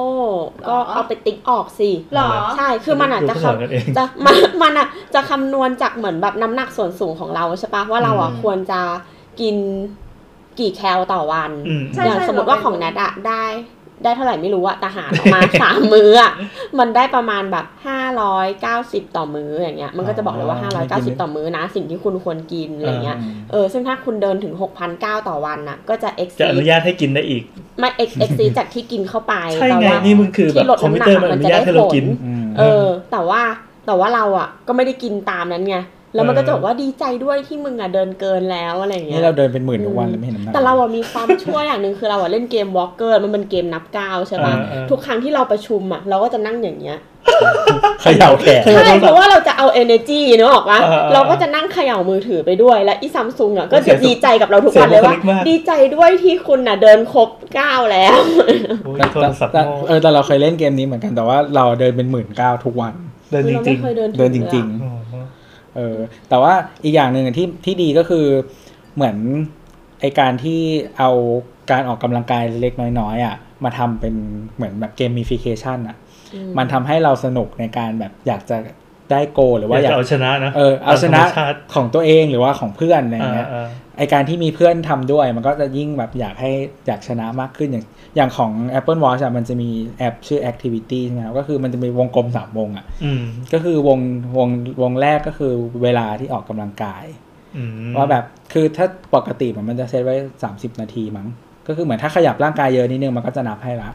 แล้วก็มีวงที่เป็นแคลอรี่ แต่แคลอรี่ที่ออกกำลังของ Apple Watch อะมันจะเรียกว่า Active Calorie ก็คือไม่แน่ใจแต่ว่าเข้าใจว่ามันจะต้องเหมือนแบบขยับตัวเยอะนิดนึงอ่ะไม่ใช่แบบว่าการอยู่เฉยๆ ที่เผาผลาญธรรมดาอะไรเงี้ยมันก็จะไม่นับให้ แล้วก็วงสุดท้ายเป็นวงสแตนก็คือเหมือนทุกหนึ่ง โจ ชั่โจ้วโมงทุกหนึ่งชั่วโมงอ่ะมันจะ มันจะเตือนให้เราให้เรายืนขึ้นอะไรอย่างเงี้ย โอ้ เห โห มือน เออ ก็คืออันเนี้ย มันจะ achieve goal ได้เมื่อเราสแตนครบ 12 ครั้งในหนึ่งวัน อืมตอนแรกเราคุยเหมือนกับมนุษย์จะไปสั่งคอมพิวเตอร์นะ ตอนนี้คอมพิวเตอร์มันสั่งมนุษย์ เฮ้ย แล้วอะ เราเราถามหน่อยว่า ถ้าสมมติว่าตั้งโปรแกรมอย่างเงี้ย เรามีความสุขกับมันไหม มี มีใช่ปะ คือเรารู้สึกว่าเรารู้สึกดีที่เราทำได้ทำตาม goal อ่ะ อืม คือเราอะเคยไปอ่านอันหนึงที่เป็นแบบทดลองกับคนกลุ่มคนกลุ่มคนคนกลุ่มหนึ่งที่ทำงานเดียวกันสองคนสองกลุ่ม โดยที่คนหนึ่งอะตั้งโกไว้แบบเป็นหั่นเป็นสั้นๆ แล้วก็ แบบทำโกทำโกทำโกอย่างเงี้ยกับ อ่า อีกกลุ่มหนึ่งก็คือโกเนี่ยยาวๆ แล้วก็ทำไปเรื่อยๆ ทำยากกว่า เออเราซึ่งพอออกมาเขาก็มาถามว่าสองคนสองกลุ่มเนี้ยกลุ่มไหนมีความสุขมากกว่ากัน กลายเป็นว่ากลุ่มที่ทำโกบ่อยๆอ่ะไม่มีความสุข เพราะเขารู้สึกว่าเขาต้องกระโดดคว้าโกเขาตลอดเลย อื อื ม มในขณะที่อีกกลุ่มหนึ่งอะเขาทำไปเรื่อยๆ โดยที่เขาไม่แคร์เวลาไม่แคร์อะไรเลย แล้วเขาก็รู้สึกมีความสุขกับอ่างานที่เขากำลังทำอยู่ อืม เออมากกว่า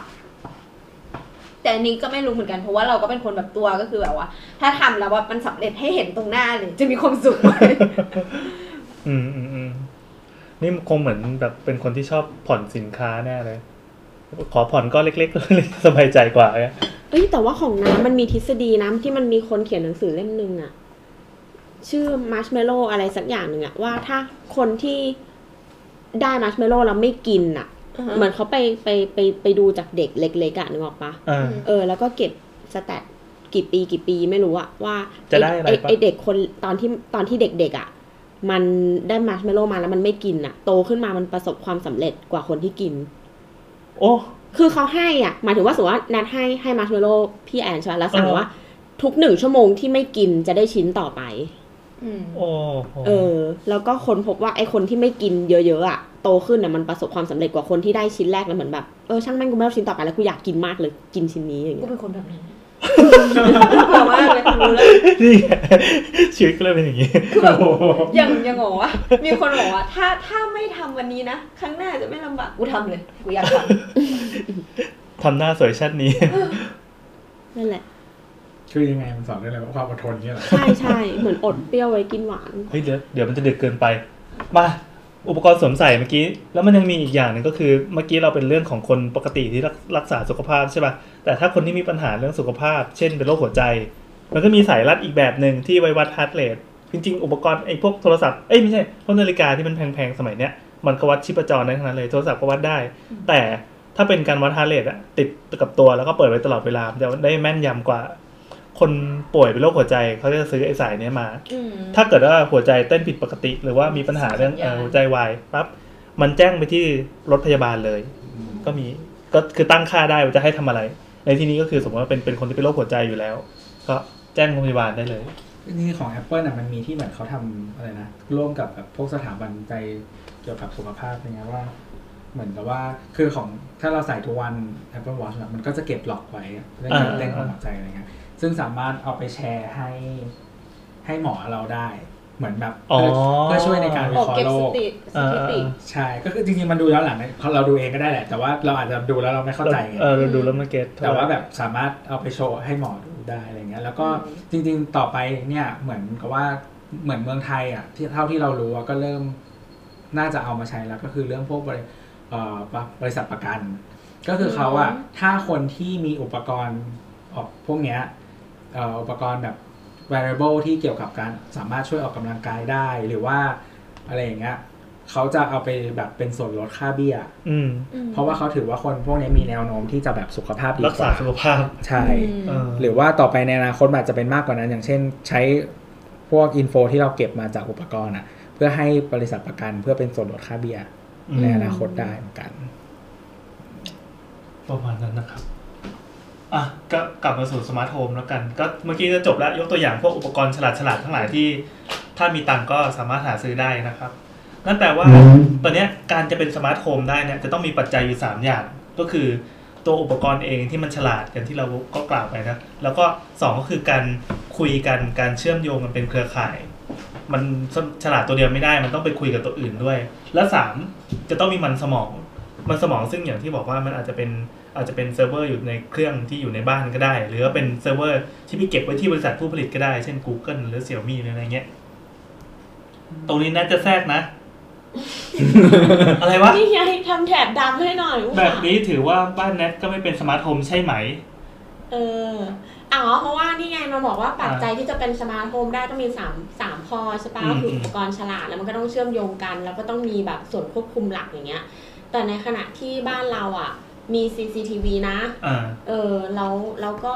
เราก็มีไฟหน้าบ้านที่เดินผ่านแล้วติดเหมือนกัน อ่าอ่า แล้วเราก็มีสัญญาณเตือนภัยด้วย อืม ที่แบบคนเดินผ่านแล้วร้องอย่างเงี้ย แต่ทั้งหมดอ่ะ ไม่เชื่อมกันเลย อืม อืมอ่าถ้าตามนิยามของสมาร์ทโฮมที่ท่านได้ว่าไว้ก็คือ อันนี้ก็เหมือนเป็นไทยแลนด์สามจุดศูนย์อยู่ ยังไม่สี่ อีกนิดหนึ่งเอออีกนิดหนึ่งคือมันจะต้องมีอีโคซิสเต็มที่มันที่มันที่มันทำแล้วยังไงต่อ ทำด้วยกัน เออเป็นเป็นเหมือนเขาเรียกว่าทริกเกอร์แล้วกัน มีการดักจับว่าถ้าเกิดไอ้นี่ขึ้นแล้วถัดไปเป็นอะไรถัดไปเป็นอะไร อ๋อ คือต้องมีซีนเกิดขึ้น อืม อ่าใช่ต้องมี ใช่ ต้องมีซีน เช่นอ่า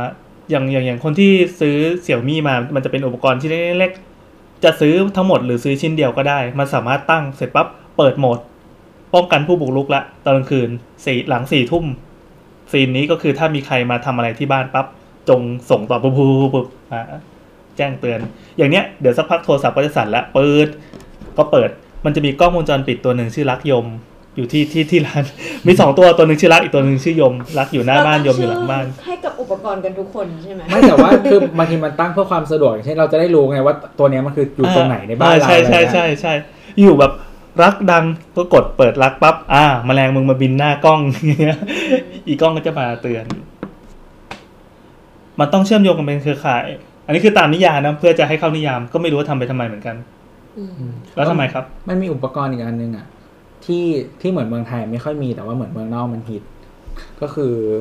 เทอร์โมสแตท อ่าอ่าอ่าอ่า คือเหมือนกับว่าระบบปรับอากาศ จริงๆไม่เชิงระบบปรับอากาศ คือบางบ้านอ่ะมันไม่ได้ใช้มันไม่ได้ใช้แอร์คอนดิชเนอร์แต่ว่ามันเป็นแค่ฮีเตอร์อะไรเงี้ยแต่บางบ้านก็คือมีทั้งสองระบบ แต่ว่าที่เมืองนอกอ่ะที่ที่เราเจอมาส่วนใหญ่อะมันจะเป็นเหมือนเขาเรียกว่าอะไร ระบบใหญ่ ๆ ของทั้งบ้านอ่ะไม่ได้เป็นเป็นเครื่องยูนิตแยก อืม แบบเราเออคือ ของเนสป่ะ ใช่ใช่ อ่า ก็คือแต่ว่าปกติเขามีเทอร์โมสแตทกันอยู่แล้วไงพี่ แต่ว่ายังไม่สมาร์ท อืมถ้าสมาร์ทแล้วมันเป็นยังไง ก็คือเหมือนกับว่าเดี๋ยวอธิบายเรื่องระบบกันก็คือเหมือน อ่าฮะ บ้านเราอ่ะแอร์ที่เราใช้อ่ะปกติเราเรียกว่า split wall type อืม ก็คือมีสองยูนิตสองตัว ก็คือคอยร้อนกับ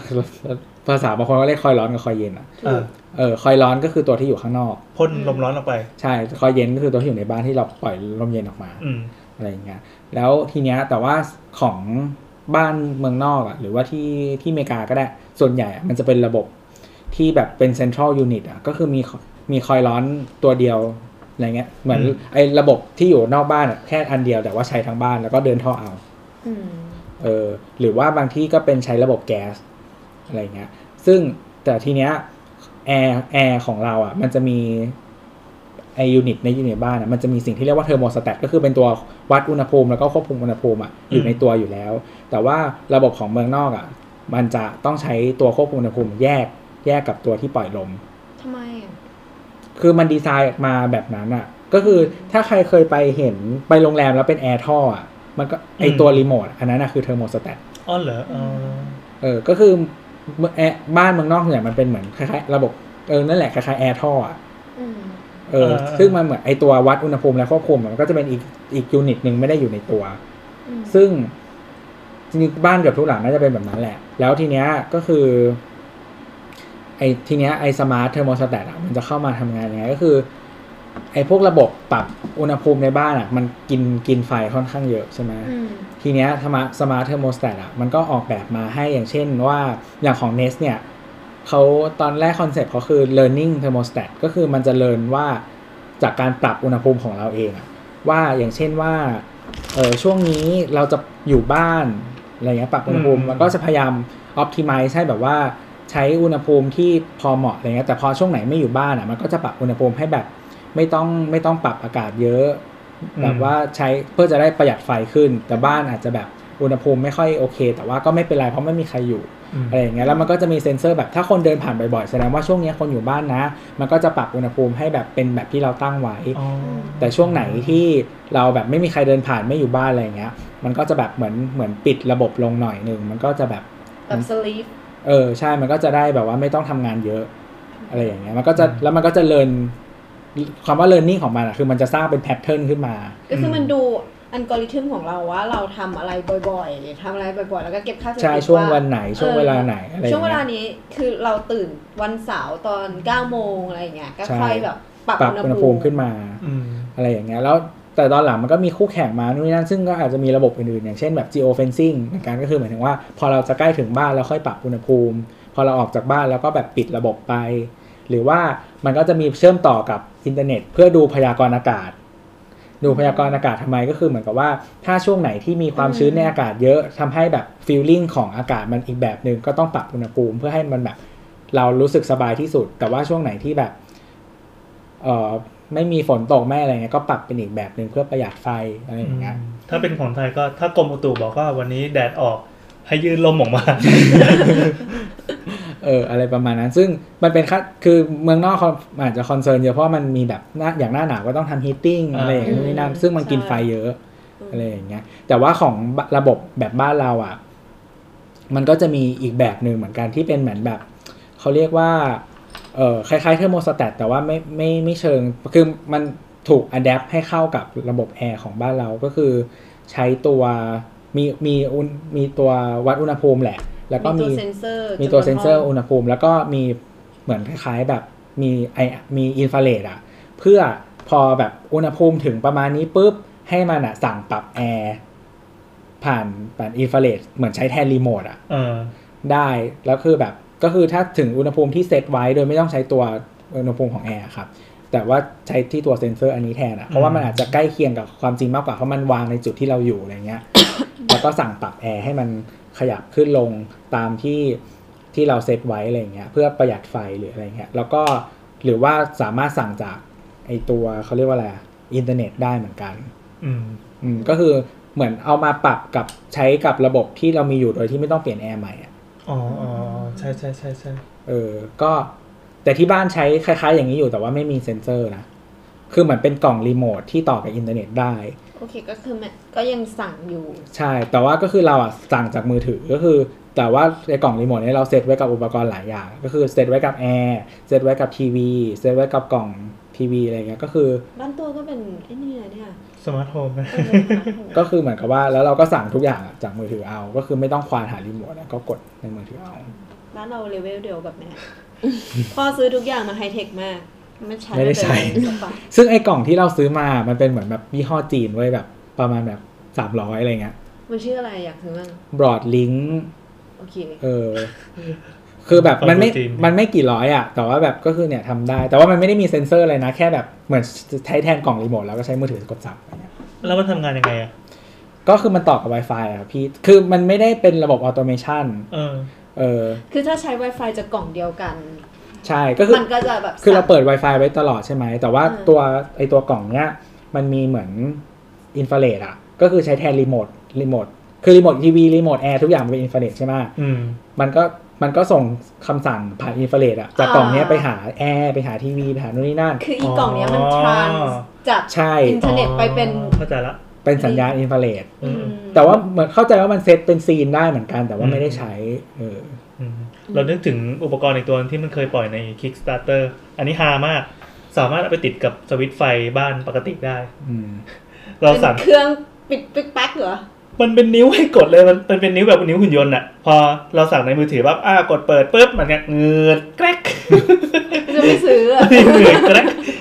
มันน่ารักมากเว้ยรู้สึกแบบโอ้ยอยากได้นี่มันคือสุดยอด มันดู แจ็ตที่หลอนฝั มากกว่านะมีมือ เออ เว้ยแต่มันไม่ใช่มือมันไม่ได้หน้าตาหน้าตาเหมือนมือหน้าตาเหมือนไงเนี่ยไอ้เครื่องเย็บกระดาษอะ อ๋อ อ๋อ แกรกลงมาอย่างเงี้ยน่ารักอะ อ่ะกลับมาที่คำถามเรา ครับ คือเหมือนตะบ้านเราอ่ะมันไม่สิงกันเพราะว่าไม่ได้มีอะไรสั่งการผ่านมือถือนึกออกปะเออมีไอ้กล้องวงจรปิดที่ดูผ่านมือถือ อันนั้นอ่ะมันก็จะเป็น Wi-Fi แต่ ใช่ไหม มันสั่งแพนสั่งอะไรได้ปะ ไม่ได้ แต่ว่าอย่างอย่างไอสัญญาณเตือนภัยบ้านเราอ่ะ มันจะเป็นเหมือนแบบเหมือนเหมือนตัวเซ็นเซอร์ที่มันโปรเจกต์ออกมาสองเส้นอ่ะ เพราะฉะนั้นถ้าถ้าหมาวิ่งผ่านแค่เส้นข้างล่างอ่ะ มันจะไม่ร้อง อ๋อ เออ มันต้องตัดสองเส้นพร้อมกันอย่างเงี้ย ก็คือเป็นเป็นมนุษย์อะเออ ก็จะร้องอะไรเงี้ย อืม นั่นแหละ ซึ่งบางมุมอะเราก็รู้สึกว่าการที่มันไม่เชื่อมต่อกับ Wi-Fi บ้าบออะไรเงี้ย มันปลอดภัยกว่าปะวะ เพราะว่าพอมันพอมันเป็น Wi-Fi อย่างที่บอกว่ากล้องเราอะเคยไปเห็นบ้านคนอื่น อือฮึ โดยที่เราก็ไม่รู้ว่าบ้านคนอื่นอะเคยบังเอิญมาเห็นบ้านเราไหมอะไรอย่างเงี้ย แล้วถ้าสมมติว่าอันเนี้ยพูดถึงเรื่องแฮกก็คือเป็นไปได้แน่นอนอยู่แล้ว อ่ะเป็นไปได้ เออถ้าถ้ามีคนที่เก่งขนาดนั้นอะไรเงี้ย เออ แต่ถ้ามันไม่ได้เป็นการแฮกล่ะ ถ้ามันเป็นแบบ บังเอิญเงี้ยเหรอ ไม่ใช่ต้นสายที่เป็น provider อะ ตั้งใจ เก็บข้อมูลของแต่ละคน โดยที่เขาไม่จำเป็นต้องมาปล้นเราเลยอะ เออ แต่ว่าแต่ว่า เข จาก ข้อมูลอยู่แล้ว จากการที่เขา observe นู่นนั่นนี่หรือแม้แต่แบบ เก็บข้อมูลอึของเราอะเรารู้ว่าคุณเป็นโรคอะไร แล้วยิงแอดที่เหมาะสมว่าแบบตอนนี้เจ็บตูดอยู่ใช่หรือไม่อย่างเงี้ยเออย าลิสีดวงขึ้นเต็มเลย เอออะไรอย่างเงี้ย เออซึ่งมันมันก็จะเหมือนเหมือนเราอ่ะ โดน อิน คุกคาม อินไว้ Facebook อ่ะเข้ามาในบ้านเราอ่ะ และติดอยู่ทุกที่อ่ะเออซึ่งแค่ Facebook อย่างเดียวตอนนี้ยังรู้สึกว่าแบบกูไม่อยากเล่นมึงแล้วอ่ะ อืม อะไรจะแบบ อืม ม นั่นแหละ รู้สึกว่ามันมันน่าคอนเซิร์นไหมว่า เออ การที่อะไรอะไรเชื่อมต่อกับอินเทอร์เน็ตแล้วมารู้เรื่องของเราเยอะเกินไป แล้วมี provider ที่จะรู้เรื่องของเราไปด้วยอย่างเงี้ย ถึงเขาจะมี p r i เวซีที่ไม่ขายให้คนอื่นต่อ เขาไม่จำเป็นต้องขายให้คนอื่นด้วยซ้ำถ้าสมมติว่าเขาเป็นซัมซุงเนี่ย อืมเขาก็จะรู้แหละว่า คนอย่างเราควรจะใช้แอปอะไร น่ากลัวไหมก็น่ากลัว อะไรอย่างเงี้ย แค่แค่คิดว่าทุกอย่างเราสั่งจากโทรศัพท์แล้วเราก็มานั่งคิดว่าเฮ้ยถ้าวันหนึ่งกูลืมโทรศัพท์หรือว่าทำโทรศัพท์หาย ซึ่งมีความเป็นไปได้สูงมากสำหรับคนอย่างพวกเรา บ้านตัวเองไม่ได้ หรือไม่ก็เป็นนั่งโง่ๆอยู่ในบ้านมืดๆคนเดียวแล้วก็จะเปิดยังไงวะ คือเราว่ามันเป็นสิ่งที่เทรดออฟอะเหมือน อืมอืม จริงเหมือนเหมือนทุกอย่างที่ที่แนทพูดแหละ คือพอยิ่งเราแบบเอาชีวิตเข้ามาผูกกับเทคโนโลยีมากขึ้น มันก็ได้ความสะดวกสบายได้นู่นนี่นั่นมากขึ้น แต่ว่า มันก็อาจจะต้องเสียบางอย่างไปเหมือนกันก็คือมันอาจจะไม่ให้เสียซะทีเดียวแต่ว่ามันอาจจะเพิ่มความเสี่ยง อืม ซึ่งถามว่ามันเป็นสิ่งที่หลีกเลี่ยงได้ไหมก็ มันก็เหมือนกับว่าเราก็ต้องเขาเรียกว่าอะไร เราก็ต้องเลือกไอ้ provider ต่างๆ ทุกคนที่เราเลือกเข้ามา มันก็ต้องเราก็ต้องให้ trust เขาประมาณนึงอะหมายถึงว่าเราต้องเลือกสิ่งที่เรารู้สึกว่าเรา trust ได้ประมาณนึงอะไรเงี้ยเออ แล้วก็ แบรนด์มันก็เลยสำคัญมากนะ อืม คือเหมือนเราก็ต้องพยายามดูว่าแบบ policy ของแต่ละเจ้ามันทำยังไง อ่า มัน handle สิ่งนี้ต่างๆยังไง หรือว่าถ้ามันเคยมีเหตุการณ์ในอดีตที่มีแบบแฮกหรือมีอะไรอย่างเงี้ยมัน อืม handle ยังไง เหมือนที่ถ้าเกิด BTS เสียบ่อย อืม ๆ เราก็ต้องใช้มันอยู่ดี เพราะมันเป็น monopoly เหมือนธนาคารดีกว่า คนมักจะไม่ไม่เลือกที่จะใช้แอปของธนาคารสีเขียว อืม ตอนนี้เราใช้อยู่ เราก็ใช้ เอ้าเหรอทำ เรา ไม ใช้ ล่ะ เราใช้มันบาง ครั้ง อืม คือเราใช้ทุกธนาคารแต่เราไม่ชอบธนาคารสีเขียวเพราะเรารู้สึกว่า UX มันห่วย อืมอืม อืม คือมันมีคนคือเราเห็นว่ามีคนชอบเยอะเหมือนกันแต่ว่าเรารู้สึกว่ามันห่วยเพราะว่าเหมือนกับว่า ในหนึ่งหน้าพอเปิดมา glance แรกอะ่ะมึงไม่เห็นเฮียเลยเลยมึงต้องเลื่อนเยอะมาก ใช่ เออ ข่าวดีก็คือสีม่วงก็ทำบ้างแล้ว เออเพราะว่ามันมีคนบอกว่ามันเคลียร์แบบหน้าจอมันเคลียร์ ซึ่งมึงไม่ควรเคลียร์มึงควรใช้งาน เคยไปคุยกับสีเขียวเหมือนกัน เขาก็บอกว่า เขาไม่กล้าเปลี่ยน เพราะว่ายูเซอร์จำได้หมดแล้ว อืม ความ ใช่ อันนี้เป็นเหตุผลที่ดี ความน่ากลัวของยูเซอร์ก็เป็นอย่างเงี้ย คือถ้าจะเปลี่ยนให้ดีขึ้นไอ้ยูเซอร์ คนจะด่า ที่ใช้คนเดิมใช่จะด่า คือไม่เปลี่ยนก็ด่าเปลี่ยนก็ด่า ใช่ แต่ว่าสีม่วงอ่ะ คือนอกจากเองที่ทำหน้าแรกเยอะๆอ่ะ แต่เราก็พบว่ามันสามารถลบทิ้งได้ ลบทายทิ้งได้ เอ้าเหรอ อืม เฮ้ย ไม่รู้ เอ้าเหรอไม่รู้เหมือนกัน ลบได้ ลบได้ าง ก็คืออันไหนที่เราไม่ชอบอ่ะ วันนี้มัน เรา ต้อง ปิดไป power user ระดับ แล้วก็ปิดไป แต่ว่าแบบไอ้ข้างล่างมันก็ถามว่ามันได้อินโฟเยอะไหม ก็ไม่ค่อยเยอะหรอก แต่เรารู้สึกว่าก็อาจจะง่ายกว่าสีเขียวหน่อยนึง อ่าอ่าอ่าอ่า อืม ต้ม เห็น เหมือน เห็นก็บอกว่าสีสีสีเหลืองอะดีที่สุดเลย เฮ้ยสีเหลืองดีอันทำอันใหม่อันดีเล เหลือย งไม่ได้ใช้ เอ้าเหรอไม่ได้ใช้เหมือนน แล้วก็มีสีฟ้าก็โอเคเอ้ยสีสีฟ้าที่ไม่ใช่นกอ่ะ สีฟ้าที่อยู่ตรงจตุจักรอ่ะ มมสีฟ้าที่ให้กดตู้ฟรี ฟ้าเข้มฟ้าเข้ม กดตู้ใครก็ได้ ก็เราคือจริงๆเราว่าฟังก์ชันมันไม่ได้เยอะแล้วก็หน้าตามันก็ไม่ได้สวยมาก แต่ว่ามันก็มันก็ใช้ไม่ยากเท่าไหร่อะก็โอเคอ่ะ ไปถึงไหนนะ เรื่องเรื่อง privacy ใช่ไหม อืม พูดถึง privacy ก็ต้อง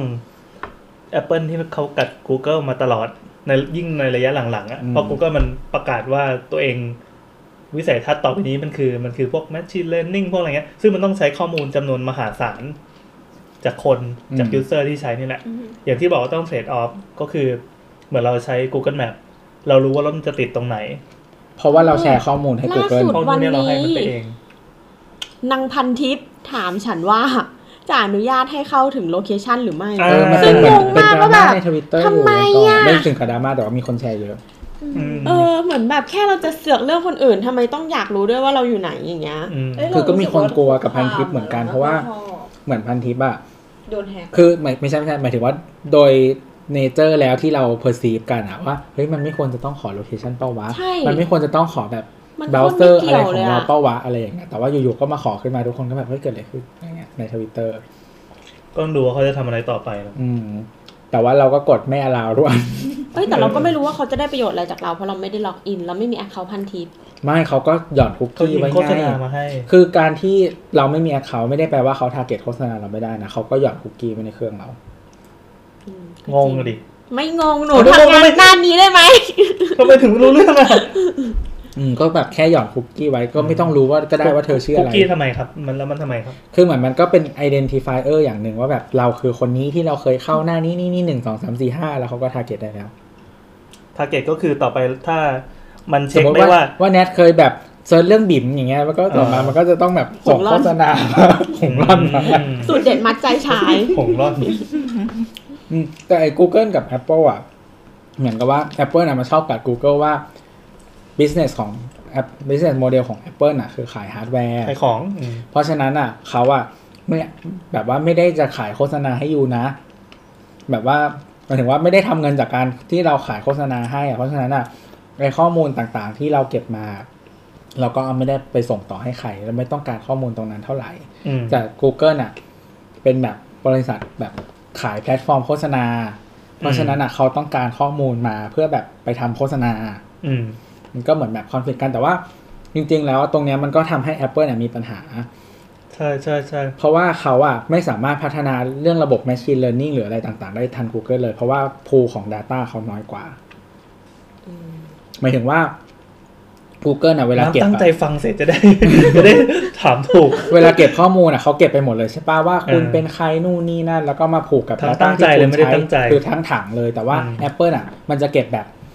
ไม่รู้ว่าน้ำเป็นใครอะแต่รู้ว่าน้ำใช้อะไร มันเก็บแค่นี้ อืม เพราะฉะนั้นอะเวลามันเอามาวิเคราะห์มันจะไม่เห็นภาพเต็ม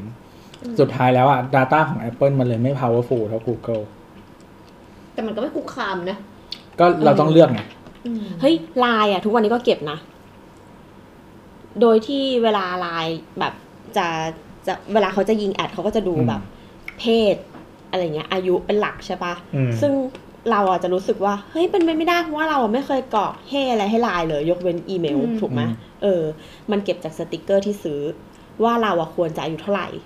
เพราะฉะนั้นถ้าเราโหลดสติกเกอร์แบบชิปแอนเดลมิกกี้เมาส์เอลซ่าอย่างเงี้ย เราก็อาจจะอายุต่ำกว่าความเป็นจริงนึกออกปะแล้วถ้าเราโหลดสติกเกอร์แบบดากอนบอลเบนเทนอะไรเงี้ย เราก็มีแนวโน้มที่จะกลายเป็นผู้ชาย เราหลอกมันดีกว่าวะ ในสายตา เฮ้ยเรา ของ เรา มัน หลอกมันเพราะว่าเราซื้อสติกเกอร์สำหรับส่ง ไม่ ให้ แต่ ครอบ ว่า ครัวกับซื้อสติกเกอร์ส่งให้เพื่อนและ ถ้า ที่ คิด ทำงาน ถ้าคิดอีกแบบหนึ่งอ่ะ อย่าไปคิดว่ามันไปตีความเป็นอายุหรือว่าเป็นอะไรเงี้ยคิดว่ามันตีความเป็นไซโคกราฟิก เออ ใช่ เป็นความชอบ อืม ว่าแบบ อืม ถ้ายูมีไซโคกราฟิกแบบเนี้ยมึงซื้อของแบบเนี้ย ซื้อแบบสติกเกอร์อีน้องเนี้ยมึงเป็นคนแบบนี้แน่เนี้ย แต่บางอย่างเนี่ย ต่อให้เรามีสติกเกอร์เบนเทนก็ไม่ได้แปลว่าเราจะอยากได้แบบยินเล็ดมีดโกนหนวด อย่างนี้ป่าวะ ไม่คือเขาอาจจะไออัลกอริทึมเขา เขาก็โยนแอปเข้ามาก่อน มันอาจจะยังไม่เวิร์กได้แบบ มันยังไม่ฉลาด ขนาดนั้นไง มันก็ แต่ว่า ใช่ มันก็ต้องมีคนโดนบ้างแหละสมมติหมายถึงว่าแนทอาจจะทาร์เก็ตไม่ถูกแต่ว่ามันต้องมีคนทาร์เก็ตถูกนั่นแหละ เออ หรือว่าอย่าง อาจ แบ จะ บ นึก อ่ะ อยากใช้ที่โกนหนวด พี่แอนอยาก มาโก มุ น งมิง คนอื่น คุยกับลูกเมียก็โหลดคิตตี้มาเต็มเลยเนี่ยวันหนึ่งมันก็บอกพี่แอนว่าแบบ เออแลคตาสิดออกใหม่สุดอ่อนละมุนนุ่มพิเศษ เนี่ย เอามาทาหน้า เอาวะลอง ดู อะไรวะ เออ นั่นแหละ แล้วก็ มา จะ ไก พู ล ดเรื่อง จั อะไร ง วะ ก็ก็จริง ๆ ก็มา มันโยงมาถึงไอเนี้ยพอดี ไอเรื่องเรื่อง Google Home กับ Alexa อืม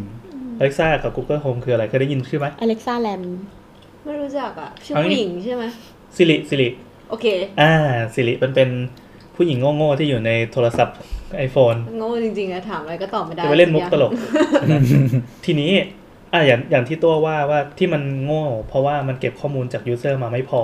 อืม จริงๆ ไอ้ข้อมูลจากที่เราบริจาคให้มันเนี่ย มันมีประโยชน์มาก อืม ที่ Facebook แม่งกลายเป็นปีศาจร้ายทุกวันเนี้ยเพราะมันรู้ทุกอย่างเกี่ยวกับเรา มันรู้มากกว่าเรา อืม มันรู้จัก มากกว่า เรา เรารู้จักตัวเอง เออมันมันรู้จักเรามากกว่าเรา วันนี้เพิ่งอ่านบทความบทความอันหนึ่งที่ทีประกรณ์แปลมา เขาบอกว่ามันจะมีคำหนึ่งที่ Facebook ไม่ชอบ มันคือ shadow profile เป็นโปรไฟล์เงาของเรา อืม เราไม่ได้เป็นคนบริจาคข้อมูลนี้ให้ Facebook เอง แต่ไอสภาพความแวดล้อมของเพื่อน คือเพื่อนเราอะแม่งบอกว่าเราเป็นคนยังไง ด้วยการคุยกับเพื่อนหรือไปนินทากับใครกับใคร แล้วสักพักแม่งสักเจตเฟนมาให้เรา อ้าวไอ้นี่คือคนที่เคยเกี่ยวข้องกับเราแต่เราไม่เคยมีปฏิสัมพันธ์ด้วย แต่เกี่ยวอะไรสักอย่าง ที่มันเคยมีข่าวอะที่ผู้หญิงคนหนึ่ง เรื่องคนขายตัว เออที่เขาไปขายตัวแล้วเขาแบบอยู่สักเจสเฟนเป็นแขกเป็นลูกค้าขึ้นมา ทั้งที่ตัวเองไม่เคยทำอะไรเลย ไม่เคยมีอินเทอร์แอคชั่นใดๆ ใช่ กับคน ใช่ นี้ในอินเทอร์เน็ต ใช่ เลย เนี่ยเขาบอกว่ามันมันคือ shadow profile เป็นเรื่องที่กำลังกำลังถูกพูดถึงกันอีกทีแล้วใน Facebook ซึ่งเรามีเพื่อนอะที่เราเหมือนไม่ติดต่อนานมากแล้วเราก็ไม่อยากคุยด้วยแล้วก็มีสักเจสขึ้นมาเว้ย เอออะไรแบบนั้นอะ โอ้เดือดสุดคือมันชอบแนะนำแฟนเก่าของคนที่เราชอบอ่ะ เดี๋ยวนะ ขึ้น ขออีกที มา นึง ให้เรา เอาไปขอขอ เก่า แฟนเก่า ของคนที่เราชอบ สมมติว่าคนที่เราชอบเป็น A แฟนเก่าคือ B โอ้ยากแนะกว่าเดิม นำ B ให้เรา อ๋อโอเค เออ เป็นก็คือชะนีคนนั้นอีกคน ใช่ หนึ่ง ใช่มีแบบอย่างเงี้ย เออ ชะนีที่ดีกว่าเรา มีไม่สิ ถ้าดีกว่าเขาจะเลิกกันไหม มีมีทั้งเหมือนแบบแนะ เขา นำ ก็เลิกกับเราได้นะ เขายังไม่ได้เลิกกับเราเลย แต่อย่างน้อยอะเขาได้เริ่มแล้วไงเราไม่ได้เริ่มกับเราเลยนะ อ๋อ แสดงว่าคนนั้นเขาต้องมีดีเหมือนกัน เจ็บอ่ะ ไม่บางทีอ่ะคนเราอ่ะ เขาก็อาจจะไม่อยากแบบตะกายขึ้นมาก็ได้เพราะว่าแบบไม่ชอบเหนื่อย สิ่งที่คิด แต่ใจเป็นไง เลยนะเมื่อกี้จะ ตะกายขึ้นมา เขาเรื่องเขาเรื่องยังไงนะ ช่างแม่งเอ อนั่นแหละนั่น โอ้ อะ โห ชอบแนะนำเหมือนแบบ เออผู้ผู้หญิงอะไรอย่างเงี้ย หรือผู้ชายของคนของคนที่เราเลงอยู่อ่ะนึกออกปะ อืมอืมอืม แสดงว่ามันโง่ มันตลาด เออก็ไม่รู้ มัน อ่ะ จะตอกย้ มันฉลาดกว่าเรานะคือ พอเราเห็นอีนคนนั้นปั๊บเราก็จะไปกดส่องโปรไฟล์ทีนี้เราก็เป็นเหยื่อมันละ ำอืม คือการกระทำทุกอย่างเอาไว้การเอาเมาส์กด ไม่ต้องกดเอาเมาส์เลื่อนไปที่ไหนก็ตามใน Facebook เนี่ย เราเป็นเหยื่อแม่งหมดเลยเมื่อกี้ถึงเรื่องอะไรวะอ๋อสิริสิริที่สิริโง่ แต่ช่างมันอันนั้นอันเป็นเรื่องเรื่องการเก็บข้อมูลคิดว่า Apple มันก็คงจะไปซื้อบริษัทที่ไปคำนวณ Big Data อะไรสักอย่างที่ไม่ เขาก็พยายามหาทางไปทางอื่นแหละเพราะว่าเขา เออ พ เออ รอมิสกับลูกค้าไว้แล้วว่ากูไม่เก็บมึงนะ ใช่ใช่ แบบเดียวกับที่ซัมซุงทำคือซัมซุงมันไม่มีทางฉลาดเท่าเท่าเท่าบริษัทที่ขายข้อมูล ขายโฆษณา ตอนนี้ซัมซุงที่มันออกบิ๊กบีมาเนี่ย ตอนที่เห็นครั้งแรกคือรู้สึกว่ามันพังแน่นอน แบบไม่มีทางใช้ได้ แต่พอใช้จริงก็เอ้ยไม่โอเคอยู่นะ แค่ในระดับ บ hardware ริษัท Sam- ที่ซัมซุงไปซื้อมาทำบิ๊กสปีอ่ะคือคนที่ทำซีรีส์ อ๋อ แต่ทำไมสิริมันเปิดไฟฉายไม่ได้แต่บิ๊กบีเปิดได้ ไม่ก็คือ Apple น่ะซื้อบริษัทซีรีส์ใช่ไหม แล้วก็เหมือนกับว่าเหมือนพออยู่ไปเรื่อย ๆ แล้วแบบ คนที่ทำอ่ะเขาก็รู้สึกว่าแบบมันอาจจะไม่เวิร์กเรามาเขาก็ลาออกไปตั้งบริษัทใหม่ทำเหมือนเดิมอีก แล้วซัมซุงอ่ะก็ไปซื้ออีกคนนี้มา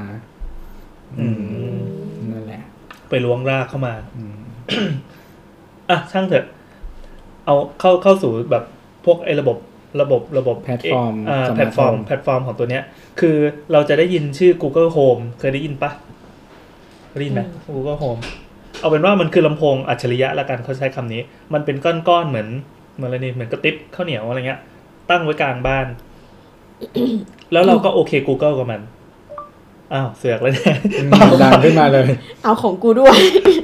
อ้าวเหรอมันฟังเสียงคนอื่นด้วยเหรอเนี่ยพอพูดโอเค ทำไมมัน Google ไม่ตั้งให้เป็นเสียงเราคนเดียว ไม่ นะ แสดงว่าไม่ได้ไปเซตมันใช่ปะ เซตที่มันให้นัดอ่านประโยคอะไรตั้งหลายอันของ เอา บิ๊กบีอ่ะ อ้าวแย่แล้ว ไม่อันนั้นบิ๊กบี้ มันต้อง แต่อันนี้ พูด มันของ ว่าไงนะ Google เอง Google ไม่เคยใช้เลยอ่ะ อ๋อ ต้องต้องต้อง Google Hi Bixby อ่าไม่เห็นขึ้น เออ แสดงว่ามันจำเสียงได้ โอ โอ เค เค Google อ่ะไม่เห็นขึ้นเลย อะ Google สิอ้าวเมื่อกี้ขึ้นมาล่ะ ต้องเป็นโอเค สำนียง Google สู้ หรือเปล่า VI ไม่ได้ เฮ้ยชิบหายอะไรวะอะไรวะ สำเนียงสู้พี่แอนไม่ได้จริง เออวะไม่ได้วะ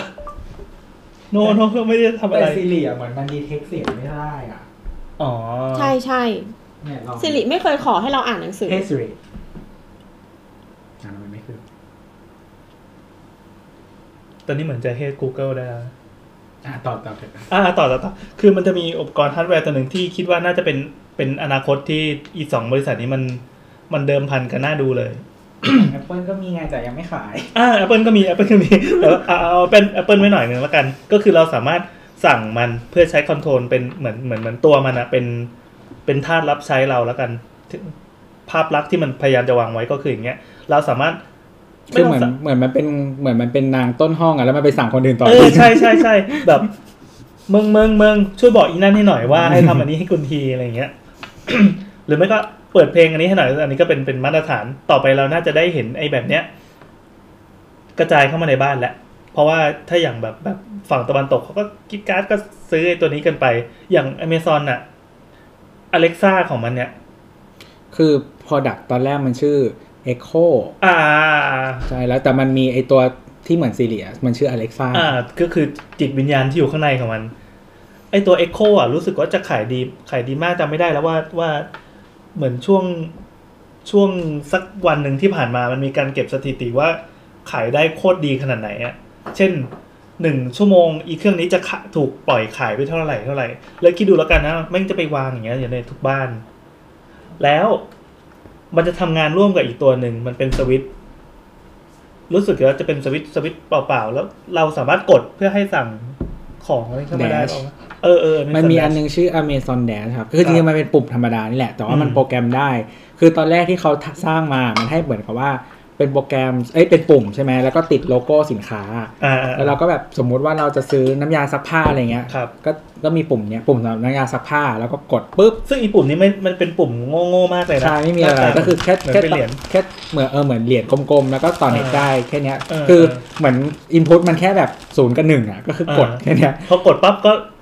มันไม่ต้องมีการคอนเฟิร์มใดๆทั้งสิ้น ใช่ มันก็คือสั่งส่งคำสั่งไปซื้อไปที่ Amazon เลย ใช่ใช่ แต่ว่าทีเนี้ยมันก็สามารถเอาปุ่มนี้มาประยุกต์ใช้อย่างอื่นได้เป็นสวิตช์หรืออะไร อ่า ก็ได้เหมือนกัน แล้ว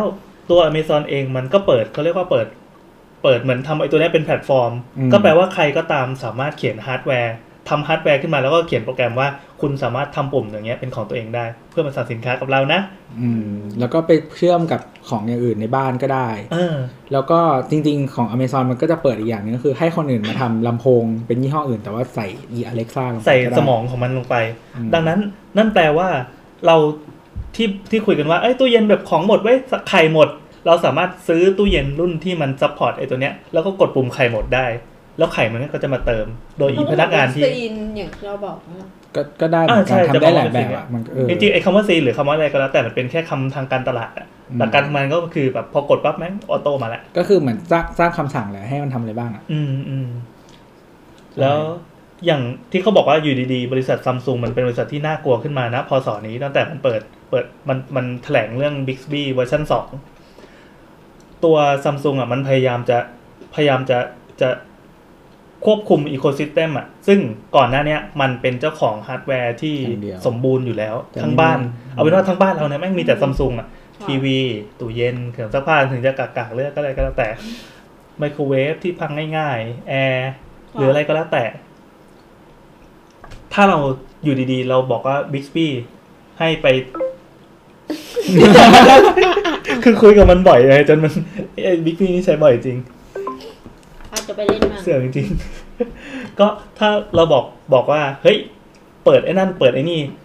มันก็จะเชื่อมซิงก์กันโดย ใช่ ที่เราไม่ต้อง ใช่ ฝัง ใช่ โดยที่ตอนเนี้ยอยู่ๆ Google นั้นสะดุ้งขึ้นมาซัมซุงมันไม่เคยไม่เคยแสดงท่าทีว่าตัวเองจะทำไอ้นี่ แต่พอมันบอกว่ามันจะทำปั๊บ รู้สึกตัวอีกทีแม่งฮาร์ดแวร์เต็มบ้านเลย อืม แล้วฮาร์ดแวร์เป็นสิ่งที่ทำกำไรให้บริษัทด้วยคือ คือขายได้เป็นของจริงๆอ่ะแล้วก็แม่บ้านที่ไม่ต้องมาเป็นมนุษย์ไอทีอะไรก็สามารถแบบสัมผัสได้ทุกวันทุกวันอะก็สามารถเสพได้ คือ เลย Google ถ้าจะแข่งอ่ะ มันต้องหาพาร์ทเนอร์ไง อ่าตั้ง แต่ซัมซุงอ่ะเขาเป็นเจ้าของทุกอย่างอยู่แล้ว ใช่ตั้งแต่ซอฟต์แวร์ ยันฮาร์ดแวร์ยังยันระบบยังชิปเชิปอะไรทุกอย่างอยู่ข้างในหมดเลย อืม อยู่ๆก็น่ากลัวขึ้นมา ซึ่งซัมซุงอ่ะ จริง ๆ ก่อนหน้านี้ซัมซุงไปซื้อบริษัทอันหนึง ชื่อ Smart Things ก็คือไอ้ Smart Things อ่ะเขาเป็นเหมือนเจ้าของแพลตฟอร์ม ที่แบบว่า อืม การคอนเน็กของอุปกรณ์ทั้งหลายแหล่นี่แหละ มีมานานละมีมาก่อนที่จะเป็นแบบช่วงยุค Alexa อะไรอย่างเงี้ยเขาเขาเขาตอนนี้เขาเป็นเจ้าของอยู่แต่ว่า ก็หลังจากซัมซุงซื้อไปอาจจะยังไม่ได้ทำอะไรเยอะ แต่ว่าเดี๋ยวต่อต่อไปก็น่าจะแบบเอามาใช้ ผสมกับระบบอะไรต่างๆ แล้วก็เครื่องใช้ต่างๆ ที่เขามีอยู่ในมือนี่แหละ คิดว่าไม่ไกลนะ คือ ม อย่างอย่างเราเนี่ย คนไทยเลยเนี่ย น่าจะได้เห็นแบบอีกปีสองปีสามปีข้างหน้า สังเกตง่ายๆพวกตามงานแสดงสินค้า ทีวีแม่งจะมาก่อนเลย ทีวี ทีวีเครื่องเสียงโฮมเทเตอร์อะไรเงี้ย เดี๋ยวสักพักมันก็จะมีถ้ามีโลโก้ปุ๊บปุ๊บปุ๊บขึ้นมาครับ คือเราว่ามันจะเริ่มจาก Product ที่ High Involvement ก่อน อันที่เราแบบกดเล่นกดใช้เยอะ ๆ ก่อน อืม แล้วก็ค่อยขยายไปอันที่เราแตะน้อยๆ ต่อไป อืม แต่ว่าไอ้ถึงแม้แตะน้อยๆ มันไม่ได้แปลว่ามันไม่ไม่มีโอกาสใช้ไง มันก็แบบอาจจะมีโอเคชันของมันที่จะใช้อย่างเช่นแบบเครื่องซักผ้าอย่างเงี้ยคือปกติเราก็นานๆอาจจะไปกดที แต่ว่าแค่เตือนได้หรือแบบตั้งให้มันทำนู่นนี่นั่นกับเครื่องอื่นได้บางทีมันก็มีประโยชน์เหมือนกัน อ๋อ อืม ก็น่าจะพอเห็นภาพคร่าวๆนะว่า ตอนเนี้ยโลกเรามันกำลังหมุนไป ไปไกลขนาดไหน แล้วน่าจะหมุนแรงขึ้นทุกทีจากอย่างที่บอกตั้งไว้ตั้งแต่ตอนต้นรายการว่า ข้อมูลของโลกมันอยู่ๆก็พุ่งขึ้นสูงขึ้นในช่วงประมาณแค่ปีสองปีที่ผ่านมาเนี่ยทีนี้ด้านมืดของมันนะ เมื่อกี้ที่นัดพยายามจะ ไอ้ เปิด การที่โจรกรรมข้อมูลนี้ยังไม่ใช่ได้านมืดที่เพียงพอเหรอ เอ้ยมันมีอันอีกอันหนึ่งอะที่ยังไม่ได้พูดอยากพูดกัน อ่าพูดพูดว่า เรื่องไฟ อ่าไฟไฟไฟไฟ เออเหมือนกับว่าคือมันเป็นอุปกรณ์อีกอันหนึ่งที่เรารู้สึกว่ามันมันเบสิกอะแต่ว่าน่าจะได้ใช้กันมันมีโอโอกาสได้ใช้เยอะไง ไฟไม่หมายถึงไฟ หลอดไลไลไล ยังไงครับ ก็คือเหมือนกับว่า คือเขาเรียกว่าอะไรเรามีการเปิดปิดไฟกันอยู่แล้วอะแล้วก็มีจุดต่างๆ ในบ้านจุดนู้นจุดนี้อะไรเงี้ยเพราะฉะนั้น อืม มันเป็นสิ่งที่ใช้ในชีวิตประจำวันแทบตลอดเลยเงี้ยเพราะฉะนั้นมันเหมาะมากกับการเอามาทำ IoT เนี่ยเพราะว่า จริงๆ มันมีเพนในการใช้งานอยู่อย่างเช่นแบบเราต้องเดินไปที่สวิตช์หรืออะไรเงี้ยเพราะว่าส่วนใหญ่สวิตช์อะมันอยู่ตามผนังใช่ไหม อ่า ถ้าเราทำกิจกรรมอย่างอื่นอย่างเช่นเราจะนอนแล้วแล้วแบบ ถ้าเราเหมือนตอนสร้างบ้านไม่ได้แพลนสวิตช์ไว้ดีว่าต้องปิดที่ตรงที่นอนได้มันก็ต้องเดินไปปิดไง อืม เออหรืออะไรแบบเนี้ยหรือว่าแบบบางทีอย่างที่ที่เราคุยกันว่าไปเข้าห้องน้ำตอนกลางคืนอะไรเงี้ยเราก็ต้องเดินมาอ่ะเปิดไฟก่อนนี่นั่นไม่เห็นทาง หรืออะไรอย่างเงี้ย ซึ่งไฟเนี่ยมันก็จะมาไอที่อุปกรณ์ที่เป็นไอสมาร์ทไลท์ เออเออเออ มันก็จะมาในรูปแบบตั้งแต่ของหลอดไฟที่ต่ออินเทอร์เน็ตได้ อืม เออ ก็คือเหมือนถึงว่าเราก็สามารถควบคุมด้วยแอป หรือว่าควบคุมด้วยเอาไปต่อ if กับอุปกรณ์อย่างอื่น ที่แบบอาจจะตั้งเป็นเวลาหรือใช้เซนเซอร์ motion sensor ใช้นู่นนี่นั่นได้ แล้วก็มีอีกแบบหนึ่งก็คือ switch ไฟที่เป็นแบบสมาร์ทคือสมาร์ทที่ตัวสวิตช์แทนไม่ต้องสมาร์ทที่หลอดไฟ อืมหลอดไฟก็เป็นหลอดธรรมดาได้ หลอดไฟก็เป็นหลอดธรรมดาได้ เออ ก็คือ แต่ไอสมาร์ทที่สวิตช์เนี่ยมันก็จะมีแบบอาจจะใส่ตัวเซนเซอร์ motion sensor เข้าไปในสวิตช์ไฟเลยก็ได้ ก็คือหมายถึงว่า ไม่ไม่ต้องติดเซนเซอร์แยกครับ ก็คืออา ยัดตัวเซนเซอร์เข้าไปในไอเพลทสวิตช์ไฟได้เลย อ๋อ ถ้าเดินผ่านก็แบบเปิดไฟแล้ว เสี่ยมี่เลยขายเต็มเลย เออหรืออะไรอย่างเงี้ย ก็ แต่ว่าจริงเราก็มีอีกแบบหนึ่งก็คือที่ดังๆ ชื่อ Philips Hue ก็คือเหมือนกับว่าเป็นหลอดไฟแล้วก็แบบปรับสีได้ อืม ซึ่งอันเนี้ยมันสามารถเอาไปพ่วงกับของอย่างอื่นก็ได้ อย่างเช่นแบบว่า พอเราเปิดซีน สมมติแบบเขาเรียกว่าอะไรอะซีนนี้ที่เป็นแบบเรื่อง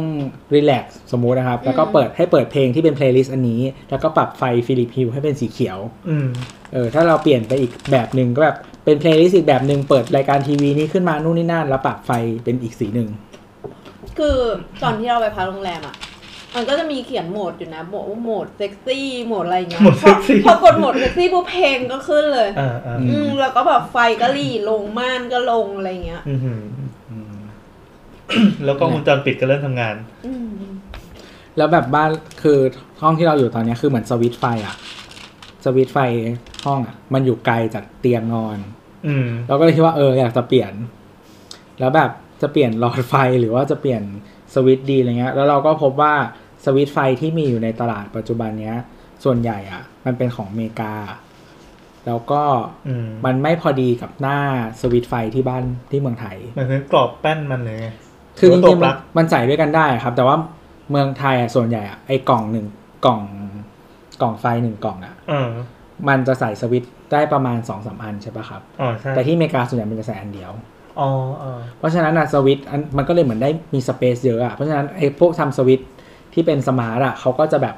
ทำไซส์ใหญ่มา มันก็จะใส่กับเมืองไทยไม่ค่อยได้ ม หรือบางรุ่นที่ใส่ได้อ่ะ มันก็จะ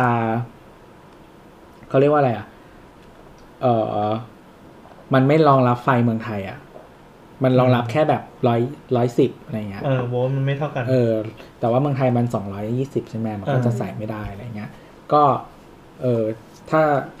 แต่ว่าถ้าใครจะเปลี่ยนหลอดไฟมาอาจจะง่ายกว่า จริง ๆ แล้วขอแนะนำจีน เออ มีของจีนเหมือนกันมี เรื่อ ของ งเยอะมากเลยอะ ไม่เห็นมีของจีนเหมือนกัน แล้วก็แต่ว่าคืออ๋อตอนที่ยังไม่ได้ซื้อมาอะเพราะว่าเราอยากได้อันที่มันใช้กับโฮมคิดได้ อืมอืมอืม โฮมคิดคือคือแพลตฟอร์มของ Apple นะครับ อืม คือส่วนใหญ่มันจะใช้กับ Amazon Alexa ได้ อันนี้หาง่ายสุดเออแต่ว่าถ้าจะเอาโฮมคิดอะมันมีไม่กี่ยี่ห้อไงก็เลยหายาก เนี่ยแต่ละเจ้าก็พยายามจะช่วงชิงแพลตฟอร์มของตัวเองทำไงก็ได้ให้อีโคซิสเต็มครอบคลุมทั้งบ้านมั้ง คือเห็นที่เท่าที่อ่านลิเห็นดูรีวิวของฝรั่งมาในสามเจ้าอ่ะมันมี Amazon Alexa ใช่ไหม อ่า Google Home แล้วก็ Apple HomeKit อะ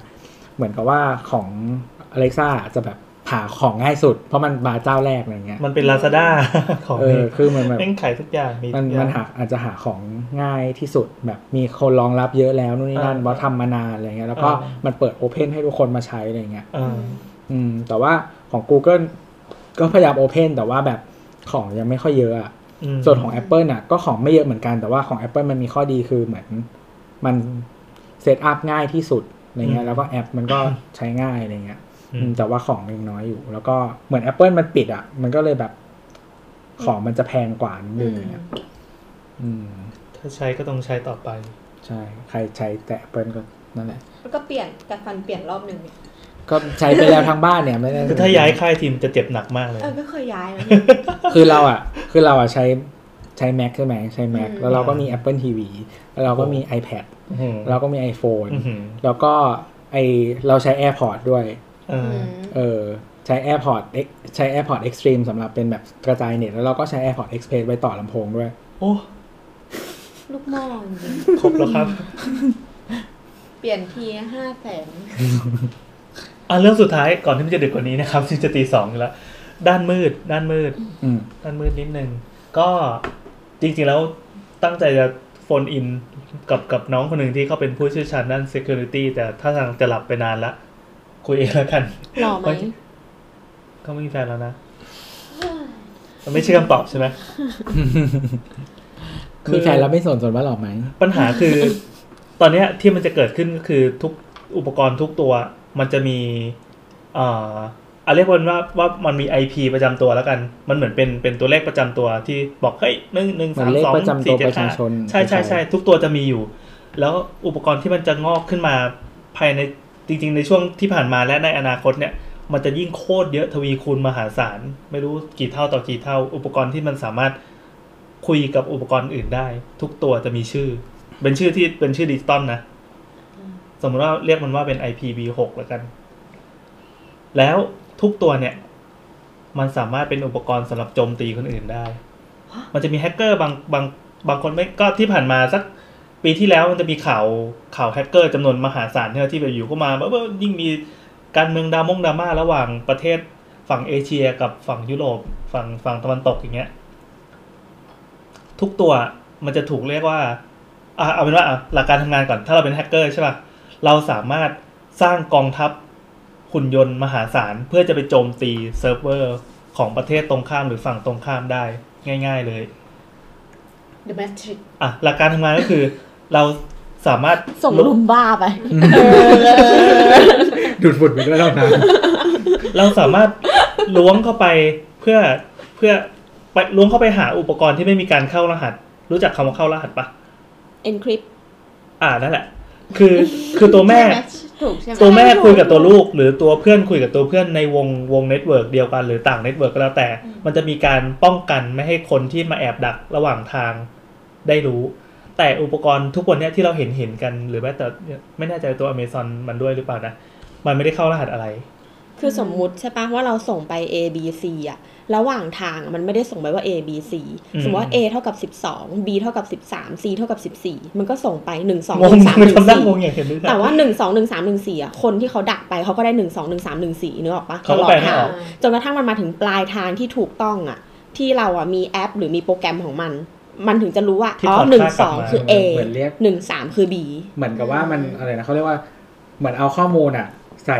ใส่หีบแล้วก็ล็อกกุญแจใช่ปะ เออ แล้วเราอ่ะก็ส่งกุญแจแยกไป ถ้าคนที่ไม่มีกุญแจที่ขายได้อ่ะ มันก็จะไม่เห็นข้อมูลของจริงไง แต่ว่าพอปลายทางที่ถูกต้องอ่ะเขาก็จะมีกุญแจไงเขาก็จะไขแล้วก็แกะ ถ้า ข้อมูล ถ้าพูดแบบเด็กๆก็คือเราอะเอากระดาษอะเขียน นี่คือเคสที่สามในการอธิบาย เราอะเอากระดาษใช่ป่ะพันดินสออะแล้วเราก็เขียนเสร็จแล้วอะเราก็ดึงแต่กระดาษอะให้น้ำ อืม แต่ว่าน้ำอะมีดินสอที่เหมือนของเราอยู่ โอ้ คนอื่นอะเอากระดาษของเราไปอะไปพันดินสอเขาอะถ้ามันอ้วนไม่เท่ากันก็อ่านไม่ออก ไม่เห็นจะเคยเล่นเลยอะ ทำ เอ ไม อ อะ มันคืออะไรอ่ะเรา ไม่เคยเล่นเหรอทำไมล่ะ ก็นี่ไงแบบสมมติว่าเราเรามีดินสอที่แบบ หรืออย่างอื่นเนกออกปะแกนกระดาษเนี้ยเหมือนกันใช่ปะเราพันกระดาษอะเสร็จแล้วเราก็เขียนอะมันจะอยู่ในระนาบเดียวกันเนกออกปะเออ พอเราดึงกระดาษออกมาอ่านไม่ออกแล้ว ม ต้องเป็นคนที่มีอุปกรณ์เหมือนกันเอาไปพัน อืม แล้วก็จะอ่านออกเหมือนกัน แล้วว่าเคสของตัวอ่านง่ายสุด แม่งเลย เออแต่หีบหีบเนี่ยเข้าใจ แ แต่ไออุปกรณ์ IoT หลาย ๆ ตัวทุกวันเนี้ยเขายังไม่สนใจคือณตอนเนี้ยยังไม่สนใจเรื่องการเข้ารหัสข้อมูล เพราะว่ามันมันเน้นความสะดวกสบายไม่ต้องอะไรมาก ทีนี้ มันก็เลยเปิดหีบส่งไปให้เลย ก็มันจะมีอะไรอ่ะก็เนี่ยไข่หมดปึ๊บส่งคาว่าไข่หมดไป ดังนั้นแฮกเกอร์มันเห็นช่องโหว่ตรงนี้ มันสามารถเจาะเข้าโปรโตคอลเจาะเข้ารูอะไรสักรูหนึ่ง ซึ่งซึ่งมันจะมีอีรูพวกเนี้ย คือในวงการ Security เขาจะเขาจะรู้กันว่า อันไหนเจาะได้เจาะไม่ได้แล้วจะมีความรู้ใหม่งอกขึ้นทุกวันในวงการวงการพวกพวกพวกนักเจาะระบบใช่ปะแล้ว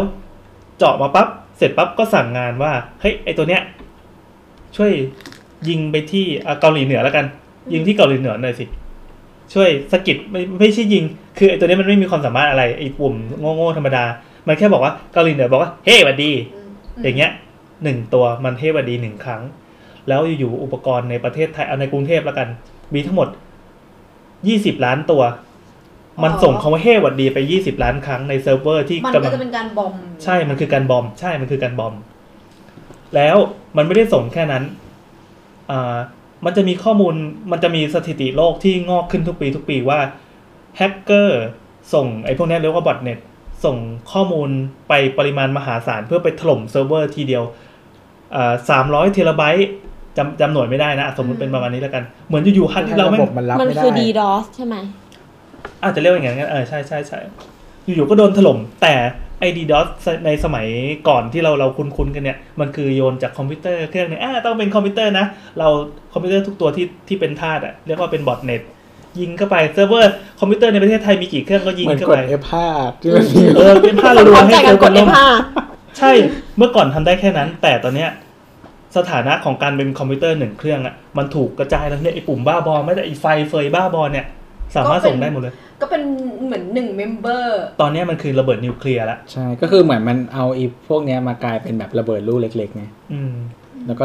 คิด บึ้ม ว่า พร้อมกัน มันถ้ามันมีเหตุการณ์สำคัญในประวัติศาสตร์หรือว่า หรือว่าเหตุการณ์อะไรที่มันเป็นความกระทบกระเทือนระหว่างประเทศจริงจังจริงจังมากๆ เนี่ย การโดนถล่มด้วยไอ้พวกเนี้ยมันชิบหายมาก ใช่ แล้วจะแรงขึ้นทุกปี แรงขึ้นทุกเดือนแรงขึ้นทุกวัน เฮ้ยดังนั้นอาชีพแฮกเกอร์เนี่ย จะต้องเป็นอาชีพที่ดี แน่ เดี๋ยวก่อน โอเค เปิดรับสมัครหลัวเป็นแฮกเกอร์ เจาะ เก่ง อ่ะมันก็มีมันก็มีทีมที่ป้องกันการเจาะเหมือนกันอ่ะถ้าเวลา ส่ เว ง ลา คำสั่ง 300 ครั้งต่อนาที โอ้โหเดี๋ยวแปดเข้าวะ ไปไหมความสั่นนี้ เออแล้วเดอะแฟตมันจะไวเปล่าวะ นะต้องไปดูหนังเรื่องนั้น แต่ตอนนนมันก็ปกติดีว่า เดี๋ยวเราเดี๋ยวเราดูมันเป็นลุกก่อน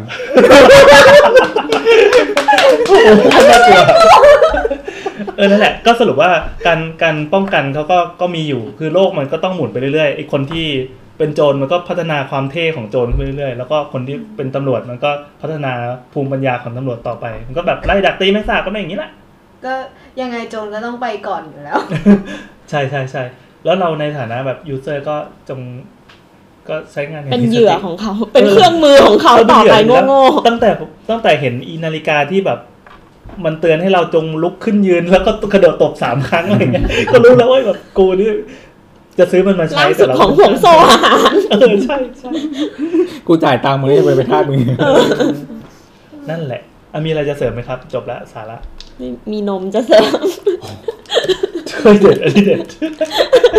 นี่เด็ด จบแล้วไม่มี เออเราแบบอะไรนะ เหมือนที่เราคุยกันอะเรื่องสมาร์ทโฮมอะส่วนใหญ่มันจะเป็นเขาเรียกว่าอะไร after market ใช่ปะคือเหมือนกับว่าเราซื้อมาแล้วก็มา อ๋อ ใส่ อ่า ใส่บ้าน ใส่เข้ามาในบ้านของเรานู่นนี่นั่นอะไรอย่างเงี้ย อ่า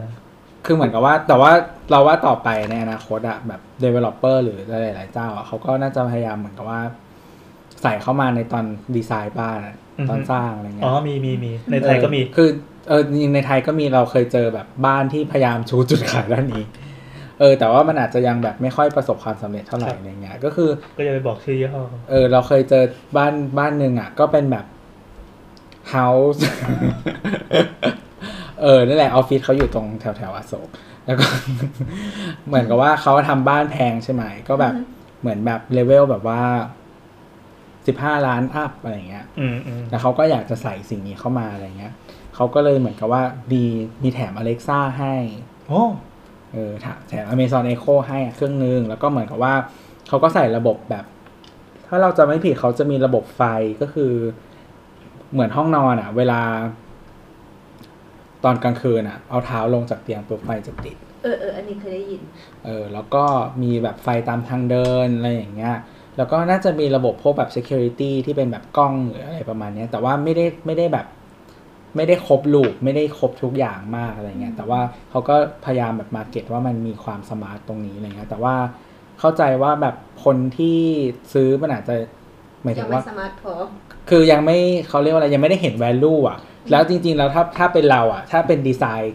ใส่มาแค่เลเวลเนี้ย มันเหมือนกับว่า เฮ้ย เราซื้อ after market ก็ได้อะไม่ อื ไม่ ม ไม่ได้แบบเห็น value มาแล้วมัน ก ก็อาจจะไม่ได้แพงขนาดนี้ ใช่ อะไรอย่างเงี้ย คือ แต่ ถ้า ว่า คนใช้ไม่เป็นก็ไม่เห็นความสำคัญ แต่คนที่ใช้เป็นเขาก็ ทำเอง เขาก็มีวิธี ง่ายกว่า ใช้ของเขาอยู่แล้ว คนใช้เป็นอาจจะหงุดหงิดด้วยถ้าไปเจอที่ระบบไม่ดีเหมือนกับสมาร์ททีวีไง อืมถ้าแบบ implement มาให้เราไม่ดีอะไรเงี้ยเราก็แบบอยากทำเองมากกว่า แต่ว่าต่อไปในอนาคตอะมันก็อาจจะมีเจ้าอื่น ๆ หรือว่าโครงการอื่นที่ใหม่ ๆ ที่มันแบบทำดีกว่านี้ที่ที่หลาย ๆ คนอาจจะ คือบางคนถ้าแบบไม่ได้มีมาให้เขาอาจจะไม่ได้ลองใช้ไงเหมือนสมาร์ททีวี อืม ถ้าเราอาจจะไม่ได้เข้าไปตั้งใจซื้อเลยอะไรเงี้ยแต่ว่าพอเราได้มาแล้วเราก็ทดลองใช้เราก็อาจจะเห็นว่ามันมีประโยชน์อะไรเงี้ยแต่ว่า ถ้าต่อไปถ้ามันมีมีเยอะๆอะไรเงี้ยว่าหลายๆคนน่าจะได้ได้ใช้แล้วก็น่าจะเห็นประโยชน์ แต่เราม มา อก ง ขึ้น พวกเนี้ยมันเป็นเทคโนโลยีที่ไปไวอ่ะ คือมันไม่ควรจะใช้อะไรที่มาแบบ ฝังอยู่ในบ้าน เออ มันควรจะเป็นอะไรที่เปลี่ยนได้บ่อย ไม่ คืออันนั้นมันเป็นช่วงที่ยังไม่มีการวางแพลตฟอร์ม เพื่อต้อนรับอนาคตไว้ไกลๆไง อืม แต่ถ้าถ้าอย่างที่บอกว่าไอ้พวก IBM Samsung อะไรที่มันทุ่มงบไม่รู้วิจัยเท่าไหร่อะเพื่อมันจะเปิดในอนาคตว่าว่าต่อไปทำอะไร เหมือนง่ายสุดก็เหมือนเอา OS ดีๆ ไปลง เหมือนเอา Android ไปลงทีวีอย่างเงี้ย เพื่อเพื่อต่อไปก็อัปเกรดได้ อืม คือบางทีอ่ะมันต้องวางแผนอินฟราสตรักเจอร์บางอย่างไว้ แต่ว่าอาจจะไม่ทั้งหมดอย่างเช่นแบบระบบสายแลน สายอะไรนู่นนนั่นที่ คือเมื่อก่อนมันไม่มีใครฝังหรอก อืม แต่ว่าเดี๋ยวนี้ต่อไปมันก็จะต้องฝังไว้ เพราะว่าเราจะต้องใช้อินเทอร์เน็ตจากทุกจุดในบ้าน อะไรอย่างเงี้ย หรือว่าเดี๋ยวนี้มันก็จะมีแบบเพลทปลั๊กที่เป็นแบบ USB มาให้ด้วยอะไรอย่างเงี้ย เออ ที่ ก็ เจ๊งง่าย เออ เพราะพอร์ตมันไม่ควรเสียบเข้าออกบ่อย แต่ว่านั่นแหละก็คือแบบมันก็จะมีมาคือหรือมีดีไซน์เอลเมนต์บางอย่างอย่างเช่นแบบ เราต้องมองตั้งแต่เริ่มต้นแล้วอะว่าแบบเชฟของบ้านอะกับการกระจายสัญญาณอินเทอร์เน็ตอะมันเข้ากันได้ไหม การวางผังการอะไรเงี้ยแล้วก็มันจะมีจุดบอดอินเทอร์เน็ตตรงไหนบ้างเพราะเดี๋ยวนี้เรามันจะใช้ทุกอย่างไง ๆอืม เอออะไรอย่างเงี้ย ก็พวกนี้มันใส่ไปในดีไซน์ได้ หรือว่าสวิตช์ไฟอ่ะจริงๆสวิตช์ไฟที่เป็น IoT มันก็ใส่ไปได้ตั้งแต่ทำบ้านอะไรเงี้ยซึ่งจริงๆอ่ะสวิตช์ไฟอ่ะมันไม่ใช่ตอบไอ้ที่เราบอกอะมันไม่ใช่จะเป็นแค่สวิตช์ไฟธรรมดา มันสามารถตั้งคำสั่งต่อได้ เช่น ถ้าเรากดเปิดสวิตช์ไฟที่ปุ่มตรงนี้ปุ๊บมันไม่ใช่แค่ไฟติด แต่มันสามารถทำให้อุปกรณ์อย่างอื่นมันทำงานพร้อมกันได้ด้วย ซึ่งบางอย่างมันก็ถ้าดีไซน์ตั้งแต่แรกอ่ะมันก็จะสวยกว่าแล้วก็ต้องมาแบบเดินข้างนอกนู่นนนั่นอะไรเงี้ย อันนี้คือบอกใครบอกสถาปนิกไว้นะครับ จริงๆ เราก็ ที่ คิ ฟั ด ง ว่าประโยคเนี้ยมันควรจะเป็นสถานนิกพูด แต่เราก็คิดว่าตัวพูดได้ดีมากเรา ก็ใช่ไง ม่เพด้พูด ราะ อะร เพราะว่าสถาปนิกก็จะก้มหน้าก้มตาทำงานกับตัวเอง ง่วงจริงๆเลยนะ ไม่หรอกเราว่าคือถ้าเป็นคนสำหรับสถาปนิกอะมันก็ควรจะเรียนรู้ อืม พวกนี้ไว้ หมายถึงว่า คือมันก็ต้องมีลูกค้าที่ อืม ที่เขาอยากได้อะไรเลยในขณะเดียวกัน ถ้าลูกค้าเขายังไม่มีนีดอะแต่ว่าถ้าเรามีโน้ตฮาวสำหรับการแนะนำมันก็เป็นแวลูไง อืมอืมอืม อืม เพื่อความเท่ ใช่ จบแล้ว มีตังค์ทำอะไรก็ได้ ครับ มีตังค์ทำอะไรก็ได้ครับ มีตังค์ก็เอาตังค์ไปให้เขาครับบริษัทไหนเขารวยเอาเลยเอาแล้วก็เก็บให้เรา ตอนนี้เวลา เอาข้อมูลเราไปขายด้วย ตีสอง โอเค ถ้า เจอ มี กันวันที่สิบเจ็ด อ่าขายของขายของ 17 ธันวาคมนี้ อย่าลืมมาดูพวกเราตัวเป็น และเพื่อนๆ รายการอื่นในจักรวาลพอดแคสต์นะครับนี่ เอ้ยจักรวาลชื่ออะไรวะ Get Talk Get Talk จักรวาล Get Talk ใครยังไม่ได้ซื้อบัตรนะครับ ไปซื้อครับ ๆ ใครที่ยังงงงๆดีเทลว่า เอ้ย พวกนี้พูดอะไรายการไม่รู้เรื่องก็เข้าแฮชแท็กไปดูก็ได้กับ Get Talk Festival นะคะ Talk มี S ด้วยอย่า Get ลื Talk ม Festival Get talks ไป อืม เย่ talks บ่อย อืมจบก็ละบ๊ายบาย เอาพูดต่อแล้วกัน โอเคมันยังไม่มาสักที เฮ้ยเราแต่เรายังไม่รู้โจทย์เลยนี่า ไม่เป็นไรเราแค่บอไม่ก เรา ว่า แค่พูดเฉยๆว่า ขอแสดงความยินดี ยินดีด้วยนะคะสำหรับการประกาศผลเมื่อวานที่รู้ผลกันไปแล้วว่าใครที่ได้รางวัลจากเราเป็นบัตร เข้าชม Get Talk Get Talk Festival Festival จำนวน สี่ สอง ใบ รางวัลสี่ใบ สองรางวัลรางวัล รางวัลละ ใบ สองใบ อ่า อ่า โดยที่มีมูลค่าหกร้อยบาท เย้ ก็ได้ไปฟรีๆ แต่ ครับ ว่าถ้าสมมติว่าใครอยากเข้าไปซื้อนะคะ ก็สามารถเข้าไปซื้อได้ในราคาใบละ 259 บาท แล้วผมก็เดี๋ยวเราจะทิ้งลิงก์ไว้ให้นะครับ ในทวิตเตอร์แอ เอ ด อ สาวสาวนะ หรือไม่ก็ถ้าใครที่ไม่ถนัดจิ้มลิงก์ดูตอนนี้ก็ไปดูในเพจ Get Talks ก็ได้นะครับ อืมโดยที่รายการเออเอ่ออะไรวะเขาเรียกว่าอะไรวะทอล์กโชว์นี้ใช่ปะเรียกว่าทอล์กโชว์ปะเรียกว่าอะไร มิ ดี ท อะ ติ้งดีกว่า เออเออโดยที่ เออ มีมิทติ้งนี้จะจัดวันที่ 17 ธันวาคม ซึ่งตรงกับวันอาทิตย์ เย้ สามารถเข้าประตูได้ตั้งแต่บ่าย 2 โมง โดยที่รีบมาเพราะว่าที่บัตรอะมันไม่ได้จองที่นั่งมันแค่ทำให้เข้าประตูมาได้เฉยๆ ใครมาก่อนได้ก่อนอะไรเงี้ ก็ ย ต้องซื้อตั๋วล่วงหน้านะ ไม่ใช่แบบเดินไปเคาะประตูเขาไม่ให้เข้านะ เออ ใครอยาก ช่ ฟังสาวสาวก็ต้องรีบมา รี นิด บ นึง มาเพราะว่าเรา ใครอยาก ขึ้นเป็นคู่แรกนะ ครั คะ บแต่ถ้าใครเกลียดก็มาท้ายๆได้ครับ ครับ ระวังระวังบัตรผี เตรียมน้ำกรดมาด้วย อืมซื้อเบียร์มาให้ แต่ ด้วย แต่เขาเพลงเย่ปวดฉี่ เย่